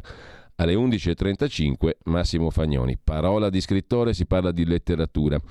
Eh, mentre a proposito di Campo Menosi, il capodelegazione della Lega al Parlamento europeo lo potrete ascoltare con Antonino Danna questa sera eh, durante Zoom. Eh, l'eurodeputato Campo Menosi ci racconterà della lotta in Europa per il nuovo regolamento sulla protezione dei produttori italiani ed europei di riso tra le altre cose. E poi la musica con Sammy Varin, la musica cosiddetta indipendente, sedicente indipendente e Potere al Popolo con eh, Sammy Varin. Potere al Popolo è un vasto programma, diciamo così, per usare le parole del compianto De Gaulle. Eh, torniamo però alle prime pagine, di che cosa? No, alle prime pagine. Torniamo a sfogliare gli articoli che abbiamo selezionato per oggi, mm, andando velocemente perché il tempo è poco e le notizie e le questioni sono tante. Da Campomenosi passiamo a questo bell'articolo del Fatto Quotidiano, pagina 9, su un classico quanto fanno incazzare i ricchi e i potenti al popolino bue. La reggia del generale tra i VIP, 13.000 euro al mese per 900 metri quadri. Stiamo parlando del generale Graziano che sta per lasciare a Bruxelles il suo incarico europeo, mm, eh, è stato un alto funzionario della difesa europea, la difesa europea non c'è ancora in compenso però dal 6 novembre del 2018 abbiamo il generale Claudio Graziano a capo del Comitato Militare dell'Unione Europea. A Bruxelles, soltanto per l'alloggio, il generale Graziano è costato alla difesa, cioè a noi, contribuenti 13.000 euro al mese, 150.000 all'anno per tre anni e mezzo. Vive in una maison de maître, un'elegante palazzina su tre livelli, più uno sopraelevato con terrazzo e giardino, 900 metri quadri, nell'esclusivo complesso residenziale Square de Bois, che molti chiamano Square de Milliardaire. Adesso il generale Graziano diventa presidente di Fincantieri, se non vado errato. Comunque, eh, a proposito di quattrino e di politica, sempre sul Fatto Quotidiano di oggi, l'articolo di Ilaria Proietti a pagina 17 sulle fondazioni politiche, le foto di Massimo D'Alema di Angelino Alfano, che come abbiamo detto ieri è al vertice del gruppo San Donato, ospedali, compreso il San Raffaele, 500 e passa milioni di fatturato all'anno, Angelino Alfano, ma anche Roberto Maroni, ma anche un ex eh, consigliere regionale del partito di Alfano, ma anche la moglie di Bruno Vespa, tutti nel CDA del gruppo San Donato Sanità. Che poi un presidente di regione che ha fatto la riforma sanitaria ospedalocentrica vada in un gruppo ospedaliero, beh, insomma, qualcuno può eccepire, magari c'è anche qualche ragione. In ogni caso, niente di illegale, è ovvio, sia ben chiaro. Gianni Letta presiede l'associazione Civita, ne fanno parte Luigi Abete e Luca Cordero di Montezemolo, insomma, tutte queste fondazioni sono 6.000. sono quasi come i comuni, cioè in Italia abbiamo fondazioni, mm, lo stesso numero più o meno dei comuni, i comuni sono 8.000, le fondazioni sono 6.000, Soltanto 8 di queste 6.000 hanno presentato i bilanci. Accesso agli atti, obbligo di rendicontazione per chi autocertifica il legame coi partiti, la legge spazza corrotti è aggirata levando i politici dai consigli di amministrazione. I partiti, solo 45 su 84, sono in regola. Sub iudice anche il PD, oltre alla Lega.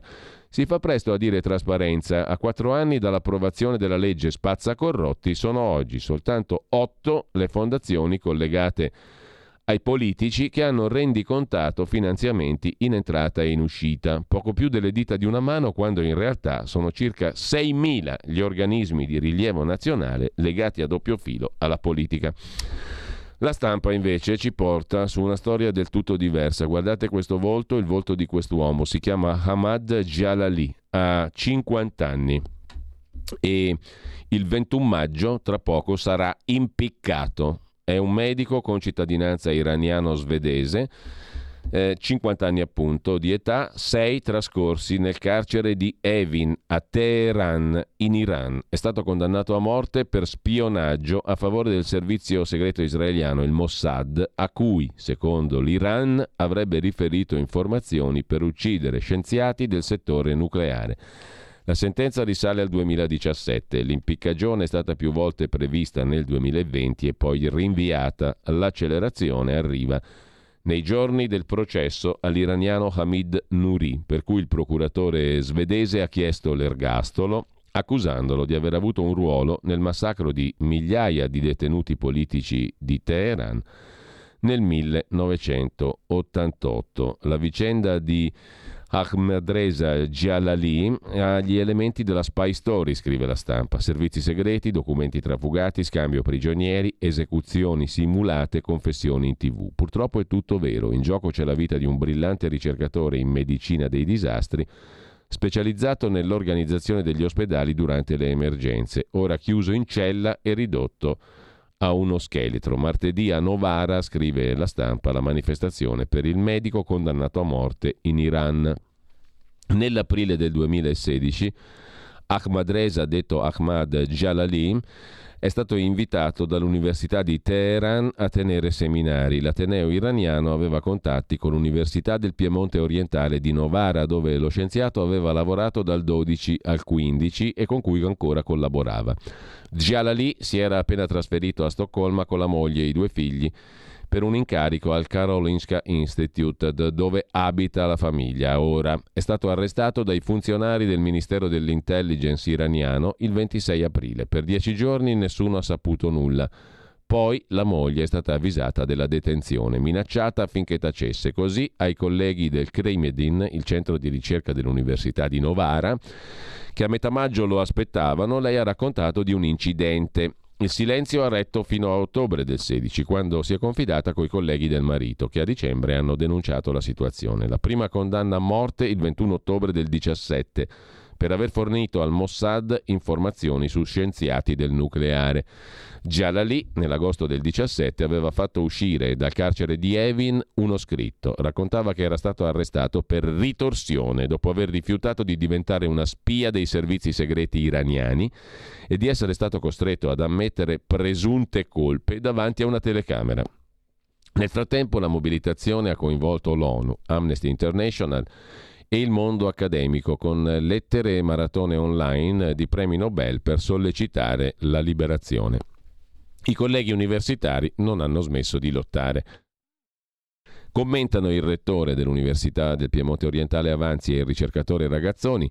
Siamo convinti dell'innocenza di Jalali e rifiutiamo la pena di morte. Faremo di tutto per impedire l'esecuzione. Martedì prossimo alle 17.30 l'Università di Novara, Amnesty e il Comune di Novara, che gli ha concesso la, onora- la cittadinanza onoraria nel 19, hanno promosso una manifestazione davanti al municipio. La moglie, Vida, gli ha parlato per l'ultima volta il 24 novembre del 2020, quando lui l'ha chiamata annunciandole la condanna a morte. Poi non c'è stata più possibilità di parlare con la famiglia.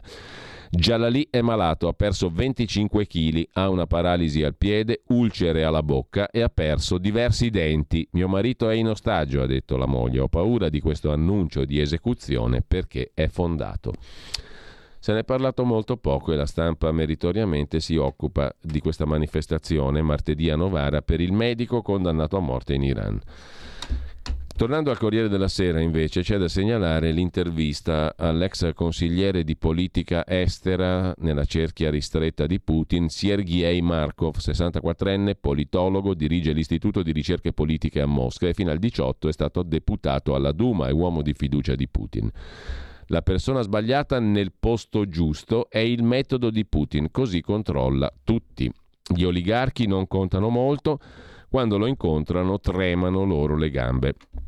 Sono preoccupato, la guerra non piace a nessuno, muoiono civili e soldati, dice Sergei Markov, mentre addenta una burrata gigante, scrive Marco Imarisio a Mosca per il Corriere della Sera. Con la cucina italiana si potrebbe conquistare il mondo sul resto dell'analisi del direttore dell'Istituto di ricerche politiche di Mosca, Sergei Markov, è meglio sorvolare, scrive l'intervistatore. Lo intervista, ma dice che dice un sacco di cazzate in premessa, così poi uno si legge l'intervista dopo essere stato istradato a giudicare un cretino, eh, Marco, un cretino, un corrotto, un idiota, non un, un cretino un bastardo, cioè uno che racconta delle cose atroci, infami. Il mondo è cambiato per sempre, dice questo coglione che viene intervistato dal Corriere della Sera. Hm? Il mondo è cambiato per scusate i francesismi, ma quando ci vuole ci vuole perché uno che ti fa l'intervista però ti dice che è un cretino, un bastardo, un infame quello che ha intervistato. E quindi tu, lettore, cosa te ne deduci? Che ti sta prendendo per scemo, che non sei in grado da solo di farti un'opinione. No, devi essere instradato. Guardate che questo qui che ho intervistato è un bastardo, è un infame. Il mondo è cambiato per sempre, dice l'infame, ma le nostre elite che vivono all'ombra di Putin hanno paura di guardare negli occhi una realtà terribile e per questo si agitano e parlano a mezza voce. Quel che ci ha portato fino a questo ristorante a 30 km da Mosca, scrive l'intrepido inviato del Corriere della Sera è la profonda conoscenza di Markov delle persone e dei misteri sui quali da mesi i media si arrovellano, ipotizzando scenari, dalla rivolta contro Putin al cambio di regime. Qualunque divisione vi può venire in mente, state sicuri che al Cremlino la trovate, ma se Putin decide una cosa, si fa come dice lui, dice al Corriere della Sera questo infame Sergei Markov. Dopodiché si vedrà. Ci sono state epurazioni ai vertici dei servizi segreti e dell'esercito? chiede all'infame l'intrepido intervistatore inviato a Mosca, Marco Imarisio, per il Corriere della Sera. Risponde l'infame, quando una guerra non va come era stata pensata all'inizio, si cambia. Anche gli Stati Uniti, dopo i primi mesi della guerra in Iraq, sostituirono alcuni generali. Chi sbaglia paga. Il ministro della difesa Shoigu non è un soldato, non ha fatto il militare, è una rarità in Russia, una delle persone più moderate che si possa trovare al Cremlino. Perché Putin lo ha messo lì? È il suo metodo, le persone sbagliate nei posti giusti. Shoigu non può dettare leggi ai generali perché non è uno di loro. L'ex ministro della cultura, Vladimir Medinsky, ha una posizione molto rigida? Il presidente lo mette alla guida dei negoziati, così comanda solo lui. Il falco più influente è senza dubbio Nikolai Patrushev, attuale segretario del Consiglio di sicurezza. È uno dei veri consiglieri di Putin, che non sono molti, dice Markov. Ma queste divisioni esistono davvero? Risponde l'infame. L'insuccesso della prima fase dell'operazione militare speciale ha scatenato una lotta burocratica. Chi è il colpevole? A chi dobbiamo togliere le risorse? A chi le dobbiamo dare? Qual è la nuova strategia? Un conflitto che per ora non assume forme ben delineate. Alcuni sono convinti del fatto che vincerà chi è disposto ad andare fino in fondo. Per esempio Dmitry Rogozin, attuale direttore di Roscosmos, la nostra agenzia spaziale, molto vicino a Putin, che presto potrebbe avere un incarico importante. Cosa significa andare fino in fondo? Significa prendere in considerazione l'arma nucleare tattica in Ucraina contro le navi NATO nel Mar Nero. Anche Patrushev lo teorizza dall'inizio. Attenzione, non dicono che Putin deve usare l'arma nucleare tattica per forza, ma che deve essere pronto a farlo. Così come in Ucraina bisogna darsi una mossa, cominciare a colpire i palazzi del governo. Non è il partito della guerra, è il partito di chi chiede di pensare meno alla politica e di più al lato militare. C'è un altro gruppo, sono quelli convinti, dice ancora Sergei Markov, che ogni guerra finisce col compromesso e bisogna cominciare a pensarci. Anche il ministro degli esteri Lavrov, che pure approva l'operazione militare, è di questo avviso. Gli oligarchi sulle decisioni politiche non contano nulla. Ne ho visti tanti davanti a Putin, a ognuno tremano le gambe. Ce ne sarà qualcuno più importante, Alexei Miller, il presidente di Gazprom e il vero ministro dell'industria russo. Igor Siekin, amministratore Rosneft, la compagnia petrolifera, è l'unico che può scherzare con Putin entrambi di San Pietroburgo. La geografia politica e umana di Putin è molto chiara. Che cosa avrà detto poi questo qui di così infame? boh, a leggere l'intervista non si capisce, però va detto che è un infame in premessa.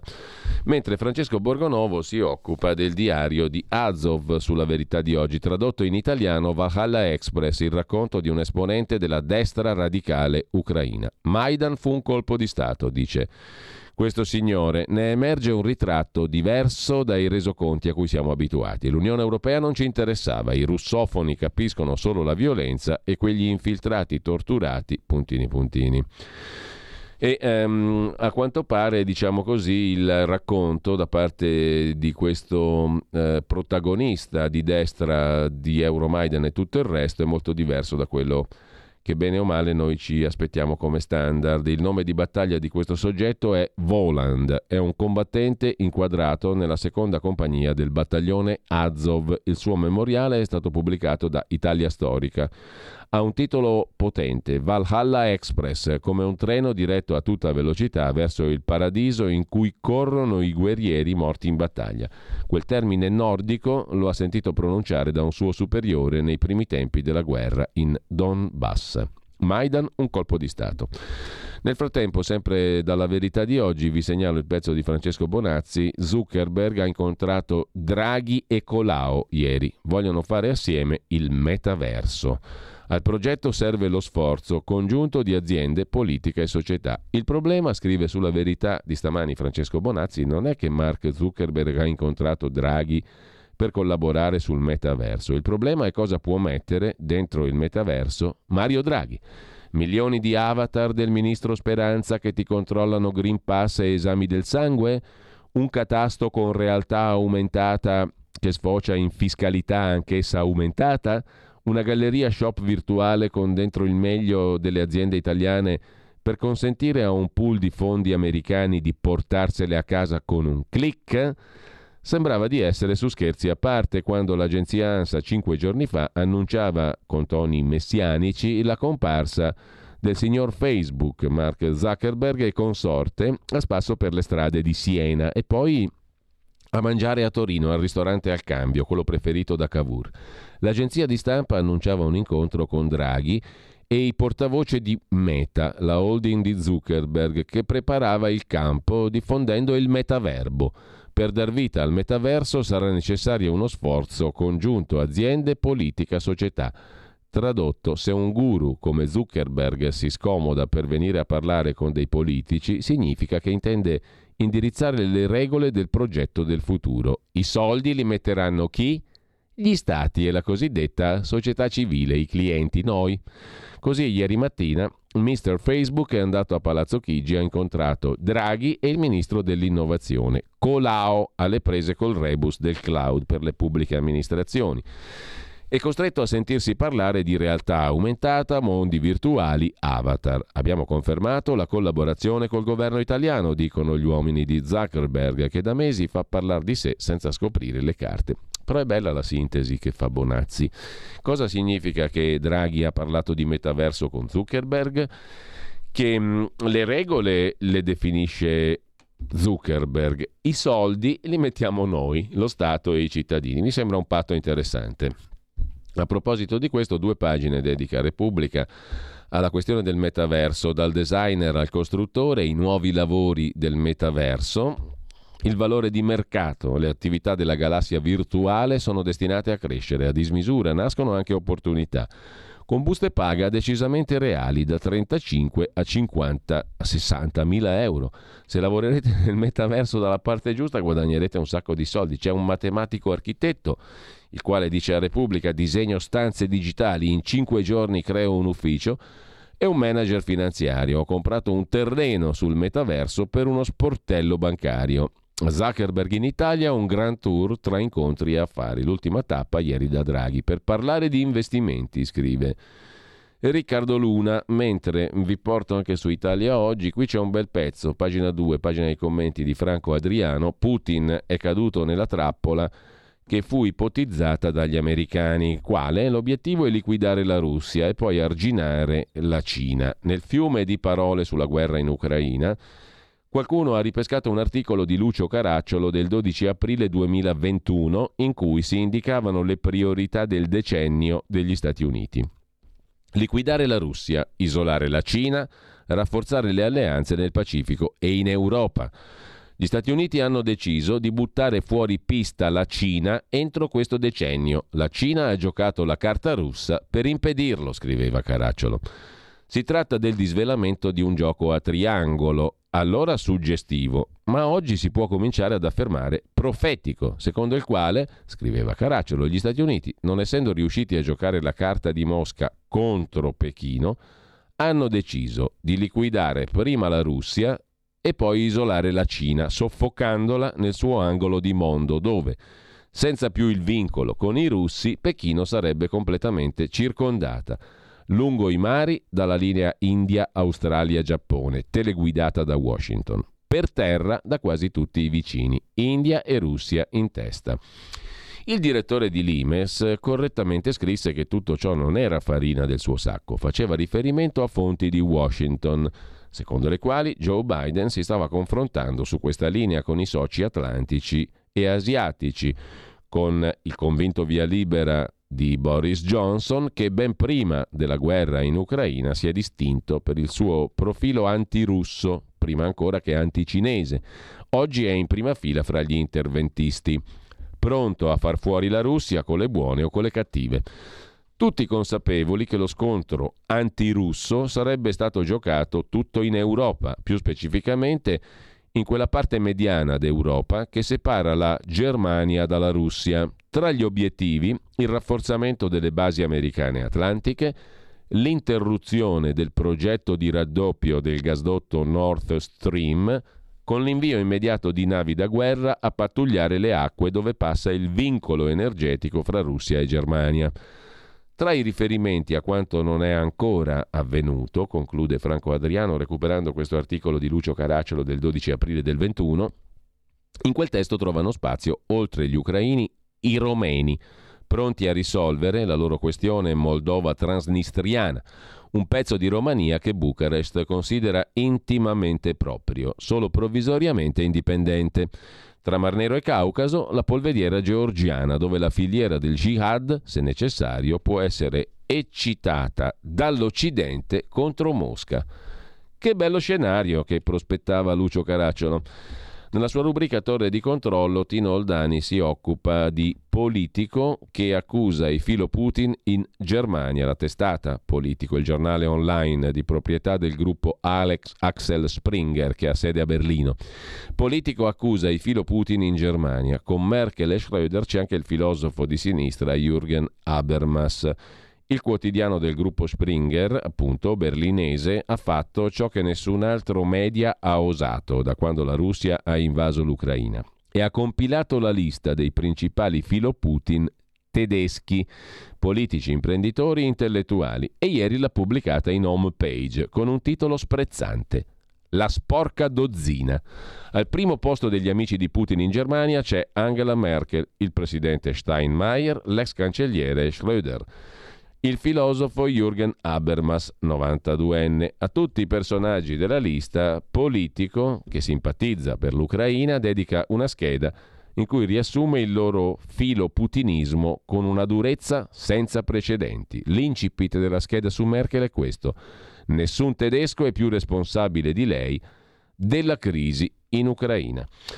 Lasciamo la rubrica di Tino Oldani, andiamo a un altro articolo su Italia Oggi degno di interesse. Il gas del nord-est al posto delle forniture russe. Tra Veneto e Friuli si trovano diversi pozzi ispezionabili, scrive Filippo Merli, in caso diventi reale lo stop degli attuali rifornimenti annunciato dall'Unione Europea. Notizia curiosa, commenta sempre su Italia Oggi Filippo Merli, è quella per cui l'Armenia sta accogliendo i russi ricchi. In Armenia arrivano uomini, d'affari in fuga da Mosca perché hanno i conti correnti bloccati, una risorsa per l'economia in crisi dopo le sanzioni a Putin, scrive Italia Oggi. E ancora da Italia Oggi, cambiando argomento, andiamo alla politica interna, Andrea Venanzoni si occupa del centrodestra senza una dirigenza tecnica che servirebbe per riuscire a gestire le leve del comando. Liberalismo, conservatorismo, sovranismo sono spesso etichette senza contenuti.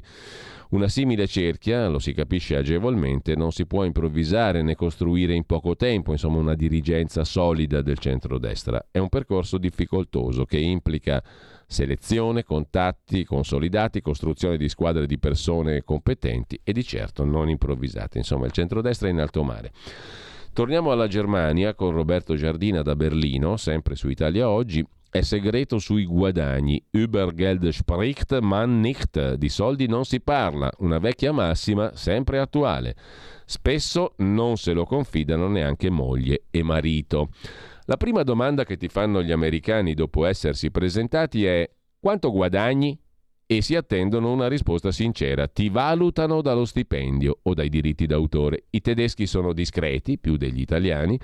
Magari ti chiedono che auto guidi, ma il soldo non è metro di giudizio. In ogni caso in Germania è segreto sui guadagni. Lo stipendio è tabù, anche tra coniugi.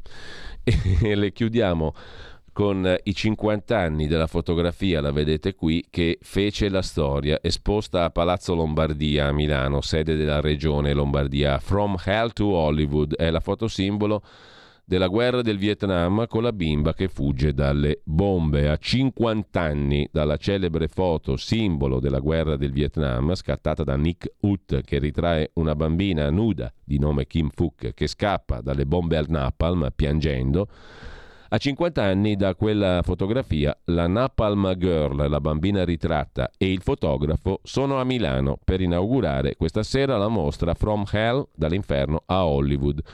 L'esposizione fotografica ripercorre l'intera carriera del fotoreporter Nick Hutt, a 50 anni appunto da quella fotografia con cui vinse il premio Pulitzer nel 73. La foto fu scattata l'8 giugno del 72. Si aveva avuta notizia che ci sarebbe stato un bombardamento sul villaggio del Vietnam del Sud, Trang Bang, occupato dai nord vietnamiti. Quel mattino c'erano sul luogo diversi fotooperatori. A sganciare le bombe furono alcuni Douglas Sky Raider in uso alle forze aeree del Vietnam del Sud. In alcune foto si vede la nonna di Kim Phuc con in braccio un nipotino ormai morto. Kim Phuc ha subito 17 operazioni, la bambina nuda ritratta in quella foto, e ha vissuto prima a Cuba, poi Vietnam e Canada. Ut vive a Los Angeles, il fotografo, ha lavorato per Hollywood e continua nella professione. Kim Phuc testimone antiguerra e Nick Ut dice l'ho bagnata quella bambina e l'ho portata via. L'esposizione a Palazzo Lombardia. Detto questo, adesso facciamo una piccola pausa musicale, la terza direi della giornata, e ci ascoltiamo una berceuse, una ninna nanna sostanzialmente di Gabriel Fauré. Al violino Jacques Israelievich, musicista franco-canadese che eh, nasce oggi, il 6 maggio del 1948, a Cannes.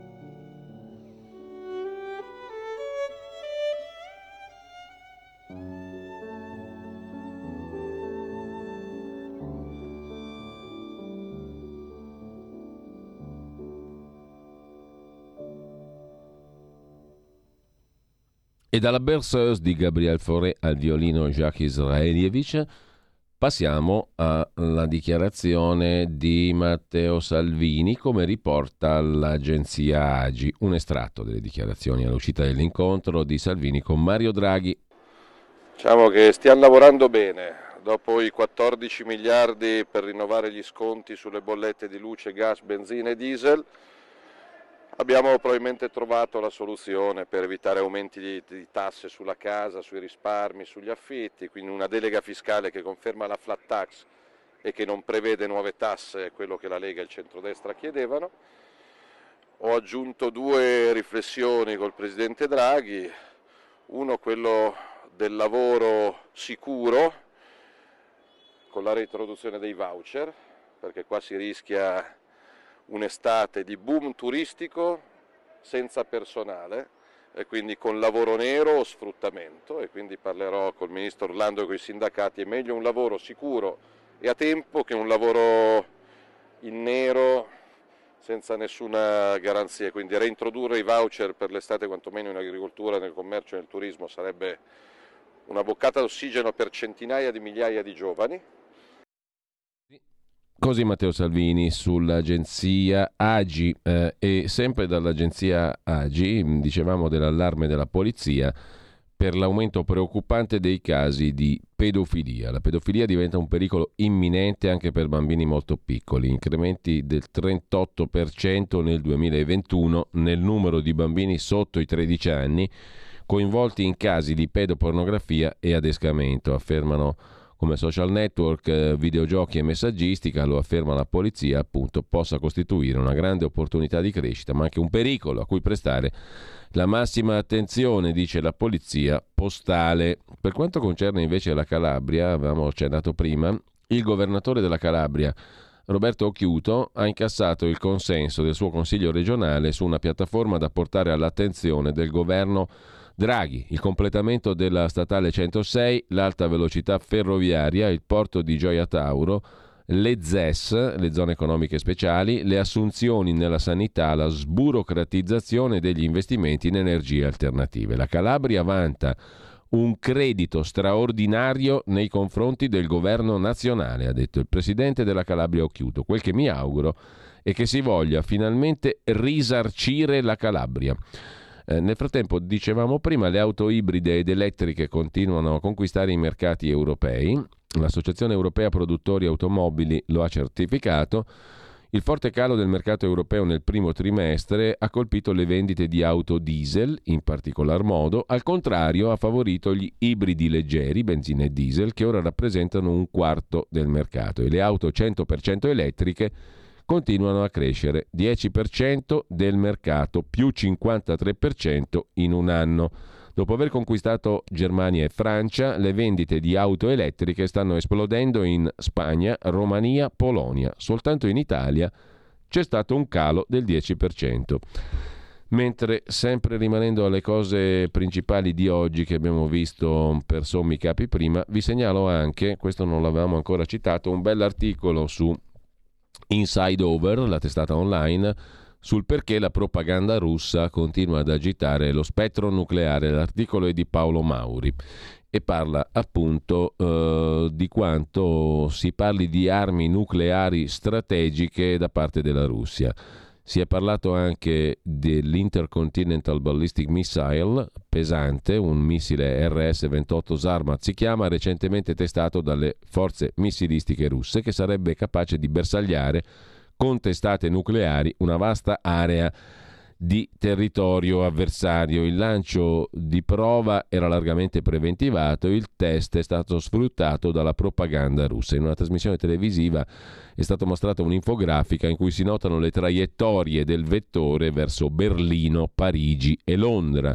Nell'immagine è indicato anche il tempo di volo sui bersagli, tra i 106 secondi per Berlino e i 202 per Londra.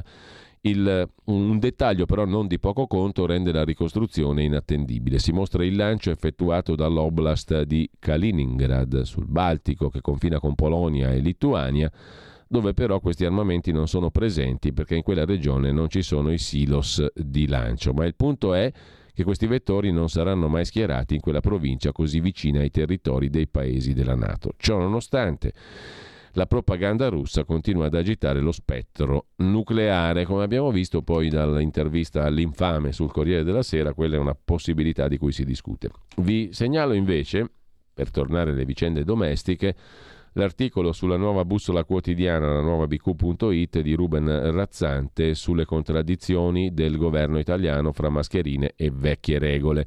Non si capisce perché la mascherina, scrive Razzante, sia ancora obbligatoria nei luoghi di lavoro privati mentre nell'amministrazione pubblica è solo raccomandata. Sul luogo di lavoro vige ancora il protocollo approvato dalle parti sociali un anno fa, quando la pandemia era ben altra cosa. Il confronto con gli altri paesi è impietoso e in Italia non ci liberiamo più. Al peggio non c'è mai fine, scrive Ruben Razzante, e i paragoni con l'estero vengono fatti solo quando conviene. In mezzo mondo i dati sulla pandemia sono in forte calo, come in Italia. Ci si riferisce soprattutto ai ricoveri gravi e ai morti per solo Covid. In mezzo mondo le mascherine non sono più utilizzate la stragrande maggioranza degli scienziati le ritiene inutili, trasmettono l'idea di emergenza infinita che cozza col ritorno alla normalità. Ciò nonostante, eh, l'Italia, che pure ha avuto più vittime Covid di quasi tutti gli stati del mondo, dimostrando così di avere sbagliato molte cose, ora si ostina a voler mantenere comunque l'uso delle mascherine. E lasciamo, eh, lasciamo il, eh, un attimo soltanto che ci ricolleghiamo con la nostra bella edicola, lasciamo, dicevo, il primo piano eh, della nuova bussola quotidiana con questo articolo su un'altra contraddizione del governo Draghi per tornare invece a dare un'occhiata ad alcuni degli articoli principali di oggi. Abbiamo visto già il colloquio di Marco Cremonesi con Matteo Salvini Vediamo il punto politico sulla intesa sul catasto per come ce lo presenta il Corriere della Sera. Eh, alla fine, dopo una riunione del centrodestra con eh, Draghi, gli ultimi nodi della delega fiscale e della questione catasto sembrano sciolti. Il conto alla rovescia porterà il provvedimento in aula il 9 maggio. Il centrodestra esulta, a Palazzo Chigi si parla di incontro costruttivo, il PD ironizza Già lo sapevamo che non ci sarebbero state nuove tasse, Salvini lo ha scoperto oggi, dice Enrico Letta.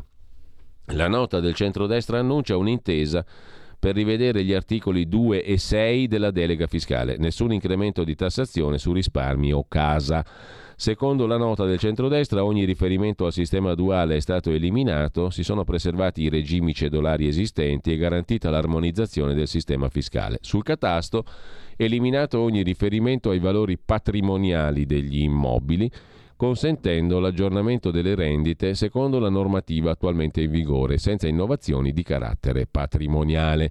Silvio Berlusconi commenta: Ci siamo opposti stavolta, come negli ultimi 25 anni, a una proposta di riforma del catasto che minacciava di colpire famiglie e risparmio. Possiamo dire che non ci saranno nuove tasse sulla casa e sui risparmi degli italiani. Conferma Tajani, per noi di Forza Italia è fondamentale che non ci sia una nuova patrimoniale sulle abitazioni. Un risultato positivo. Giorgia Meloni osserva se si è trovata soluzione, buona notizia, ma si è persa l'opportunità della pace fiscale. L'emendamento di Fratelli d'Italia non è stato sostenuto dagli altri partiti del centro-destra. Enrico Letta osserva che il no alle tasse era chiaro fin dall'inizio, da Leu Invece si commenta, Salvini e Berlusconi hanno raccontato agli italiani una riforma del catasto che non era quella proposta, il tempo della propaganda è finito. La sensazione netta è che si vedrà. Intanto arriva la stangata, possibile, lo sottolinea Sandro Iacometti su Libero, sulla questione dell'IRPEF, l'addizionale. Sulla casa si spera pericolo scampato. Le modifiche richieste dal centrodestra, sembra accolte dal governo, dovrebbero scongiurare sorprese. Ma nella nuova formulazione del decreto aiuti, messa a punto ieri dal Consiglio dei Ministri, tra i ritocchi è spuntato un piano per aiutare i comuni con i bilanci in difficoltà. Ma in che modo? Dandogli la possibilità di aumentare le tasse per riequilibrare la finanza dei comuni. I capoluoghi di provincia che hanno registrato disavanzo di amministrazione pro capite superiore a 500 euro, si legge nella bozza del decreto, aiuti, entro 60 giorni possono sottoscrivere un accordo per il ripiano del disavanzo con il Presidente del Consiglio, o un suo delegato e il sindaco, in cui il Comune si impegna per il periodo nel quale è previsto il ripiano. Tra le misure da adottare può esserci anche l'addizionale comunale all'IRPEF in deroga ai limiti previsti per legge. Staremo a vedere. Intanto, giustamente, Libero sottolinea la questione della sanità. Il dossier di cittadinanza attiva ne fornisce lo spunto, a pagina 15 il pezzo di Claudia Osmetti. Bisogna essere pazienti, nel senso che ci vuole pazienza. Nei nostri ospedali per prenotare un'ecografia si aspetta fino a 375 giorni, per un attacco un anno, un anno esatto, per una mammografia 720 giorni, 24 mesi, due anni meno una settimana. Fai prima a espatriare, imparare una seconda lingua, prendere la cittadinanza in uno dei paesi europei e farti un'altra tessera sanitaria. Covid ci ha insegnato nulla, scrive oggi Libero. Dovevamo uscirne migliori, dovevamo fare di tutto per mettere la salute al primo posto, la prevenzione, e invece siamo al punto di partenza. La diretta conseguenza dei ritardi accumulati e delle visite rinviate è che più di un italiano su dieci alla fine ci rinuncia a curarsi, lo dice l'ultimo rapporto sulla salute di cittadinanza attiva presentato ieri. Statistiche, tabelle, grafici da pelle d'oca, casi limite, ma come fai a leggere che se hai bisogno di una visita oculistica possono passare 270 giorni? La cataratta mica si sistema da sé. Possibile pure che peggiori e tu ci vedi sempre meno. Oppure controllo ginecologico 109 giorni, consulto diabetologico 362, dermatologo 300 giorni. Quando uno è in lista per un intervento cardiologico può aspettare anche 365 giorni, intervento ortopedico 360 un po' meno per l'intervento oncologico, 180 giorni, ernia 270. Sono i numeri della vergogna, scrive Libero con la pandemia, tutto a rilento. E eh, per quanto concerne invece la sanità, dicevamo dell'altro attacco a pochi giorni di distanza da quello della notte del primo maggio che aveva colpito ASST Fate Bene Fratelli Sacco a Milano, la sanità lombarda è stata di nuovo colpita, stavolta il sito di ATS in Subria, l'azienda sanitaria delle province di Como e Varese, completamente bloccato dalla mattina di ieri. Al momento, ha detto il direttore generale Gutierrez, ci risulta impossibile qualunque intervento. Le ricadute sull'utenza ci sono, non si può prenotare né consultare né interloquire coi servizi. Dopo Milano in tilt, Varese e Como per quanto concerne eh, la sanità. Sulla sanità eh, si sofferma anche, dicevamo prima, Natascia Ronchetti sul Fatto Quotidiano, che si occupa degli effetti avversi post vaccino. Adesso non so quanto tempo ancora abbiamo, sei minuti circa, e li utilizziamo anche per dare un'occhiata più approfondita all'articolo di pagina 19 del fatto di oggi su Eudra Vigilance, la banca dati dell'EMA, l'Agenzia Europea del Farmaco sono indicate 30 tipologie di disturbi elencati come sospette reazioni avverse ai vaccini Covid. Si va da quelli a carico del sistema sanguigno e linfatico ai problemi al cuore e all'apparato intestinale. Ci sono anche i disturbi psichiatrici, quelli al sistema respiratorio e ai reni, 26 in tutto. Nulla a che vedere però con quel terribile bruciore, come se avessi il fuoco dentro, dice Federica Angelini, che è comparso il giorno dopo la somministrazione della prima dose di AstraZeneca. 48 ore dopo era al pronto soccorso. Sembravo bruciata dal sole. Federica Angelini è un'insegnante 51enne di Verona, presidente del comitato Ascoltami. 1400 iscritti in tutta Italia che come lei sono diventati numeri e percentuali nei rapporti sulla sicurezza dei vaccini di AIFA, Agenzia Italiana del Farmaco per aver manifestato problemi dopo la vaccinazione. Sono 134.361 persone per un totale di 99 segnalazioni ogni 100.000 dosi somministrate, delle quali il 17,8% con sintomi gravi.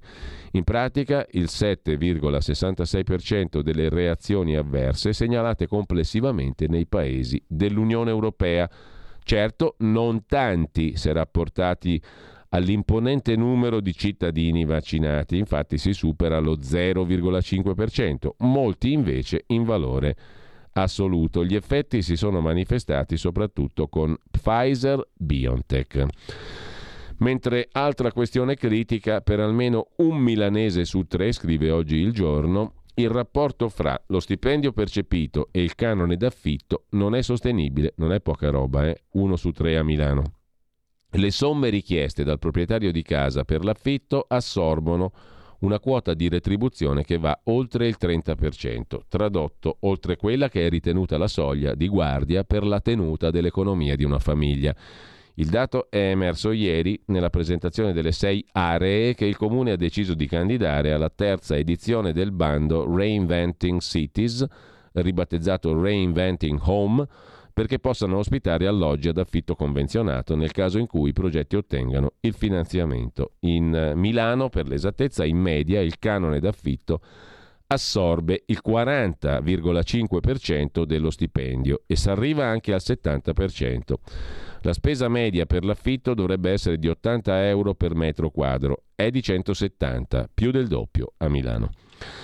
A Milano poi si verifica anche che gli antagonisti possano chiudere una piazza pubblica, cosiddetti antagonisti. Gli antagonisti di Milano non si formalizzano, l'ingresso è libero e non piantonano l'evento abusivo della settimana. Siamo in piazza Carlo Stuparic tra San Siro e Portello. Ieri mattina ci si è svegliati trovandosi parte di un festival, anch'esso abusivo, organizzato dagli abusivi del condominio occupato. Un intero stabile sul lato nord-occidentale della piazza si chiama Spazio di Mutuo Soccorso, una grande casa occupata. C'è un palco con sopra delle luci, faretti colorati.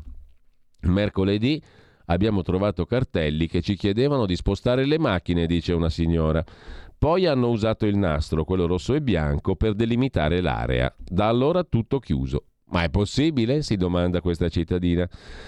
Hanno fatto addirittura un volantino, sembra la stampa di una locandina ufficiale, una grafica impeccabile, sopra c'è scritto programma del 7 maggio 2022, degustazione vini, offerta popolare dalle 19 alle 22 si chiude l'area per lo spazio di mutuo soccorso gli abusivi in festa. Del Giro d'Italia ungherese e sovranista abbiamo già detto e per quanto concerne invece Federico Fubini ci prospetta oggi sul Corriere della Sera un'altra bella fonte di indebitamento possibile. La Commissione europea sta lavorando a un nuovo strumento per finanziare i paesi europei più esposti allo shock della guerra in Ucraina. Verrà presentata questa iniziativa che si basa sul fondo Next Generation, il PNRR, insomma l'idea è di far ricorso alla riserva inutilizzata del Recovery Fund. Tutto è iniziato il 10 marzo quando Macron e Draghi sostennero che serviva una risposta di bilancio comune alle sfide aperte dalla guerra in Ucraina. Il premier italiano e il presidente francese avevano in mente un nuovo recovery fund per le spese in campo energia e difesa. È un altro bel, bella fonte di indebitamento e come si sa più o meno prima o poi i debiti si pagano. Detto questo andiamo adesso al cui Parlamento, se avanza tempo, poi ascoltiamo anche l'ultimo brano musicale di oggi, ovvero il quarto brano di stamani. Eh, Brad Felt, suonatore statunitense di basso tuba e di eufonio, che è una variante, diciamo così, del flicorno, conosciuto in Italia col nome di bombardino. E ascolteremo un brano con questo curioso strumento, curioso, curioso ma um, ben conosciuto strumento, il basso tuba, strumento musicale degli, della famiglia degli ottoni eh, e um, Brad Felt nasce oggi il 6 maggio del 1956 come suonatore statunitense di questi due strumenti. Lo ascolteremo nel brano PJ Leeds se facciamo in tempo. Intanto il qui Parlamento e poi un'altra puntata del nostro viaggio enogastronomico nelle meravigliose terre d'Italia col professor Antonio Latrippa a seguire Francesco Borgonovo. Si parla di Eurasia, di eh, guerra in Ucraina, di Cina e di Russia con un ospite di grande interesse e non eh, il solito che vedete nelle solite trasmissioni e che sentite nelle solite trasmissioni, Marco Ghisetti, esperto di questioni euroasiatiche. Qui Parlamento. Grazie Presidente, intervengo nuovamente per portare in quest'Aula il grido di dolore del settore dei pescatori italiani massacrati dal caro gasolio. Vedete, se dal, dal, punto di vista degli interventi che ci sono stati sulle accise, c'è stato un intervento immediato e quindi un abbassamento dei prezzi. Per il settore agricolo e della pesca il caro gasolio sta raggiungendo delle cifre folli. Bene gli interventi che ci sono stati, ma non, sono, non hanno dato liquidità immediata a il, alle imprese di, eh, di, questo settore che consumano notevolissime quantità di gasolio. Il gasolio è arrivato in alcune zone d'Italia pensiamo ad Lampedusa che paga anche la sua insularità, la sua lontananza dalle coste italiane, 1,40 euro per imbarcazioni che consumano migliaia di litri anche solamente durante la settimana o durante la giornata, perché parliamo ad esempio di pesca strascico altamente energivora. Costi di eh, aziendali che non sono più sostenibili per questo settore. Quindi bene che siano stati dei, dei provvedimenti, come ad esempio il credito d'imposta che è andato a, eh, sui settori agricoli della pesca, ma non sono risposte immediate e serve calmierare il prezzo del gasolio, anche perché non si capisce come mai parametrando il costo del barile dagli anni scorsi il prezzo del carburante sia così elevato, quindi chiediamo al governo anche di controllare realmente sulle speculazioni che avvengono in questo momento. Concludo dicendo che è ancora ferma la cassa integrazione per il settore della pesca, la famosa CISOA, che abbiamo portato avanti anche eh, in sede parlamentare, abbiamo fatto delle battaglie, non è, sola, non è solamente uscita purtroppo in legge di bilancio eh, monca e quindi non parametrata come era stata ideata invece dalla Commissione Agricoltura e Pesca, ma soprattutto non è ancora partita con i decreti attuativi al Ministero del Lavoro. Quindi chiediamo veramente che il Governo, in questo caso il Ministro Orlando, dia veramente una, un, un incipit diverso, perché fino ad ora non abbiamo visto nulla questo settore, da questo punto di vista. Servirebbe realmente in questo momento degli ammortizzatori sociali perché i pescatori si stanno per fermare nuovamente. Quindi servono anche delle misure che possano dare sostegno ai lavoratori dipendenti. Serve un tavolo di concertazione con i sindacati, cosa che non è ancora partita. Quindi realmente chiediamo che questo, queste cose vengano portate a casa perché il settore rischia di implodere. Grazie. Qui Parlamento. Avete ascoltato la rassegna stampa.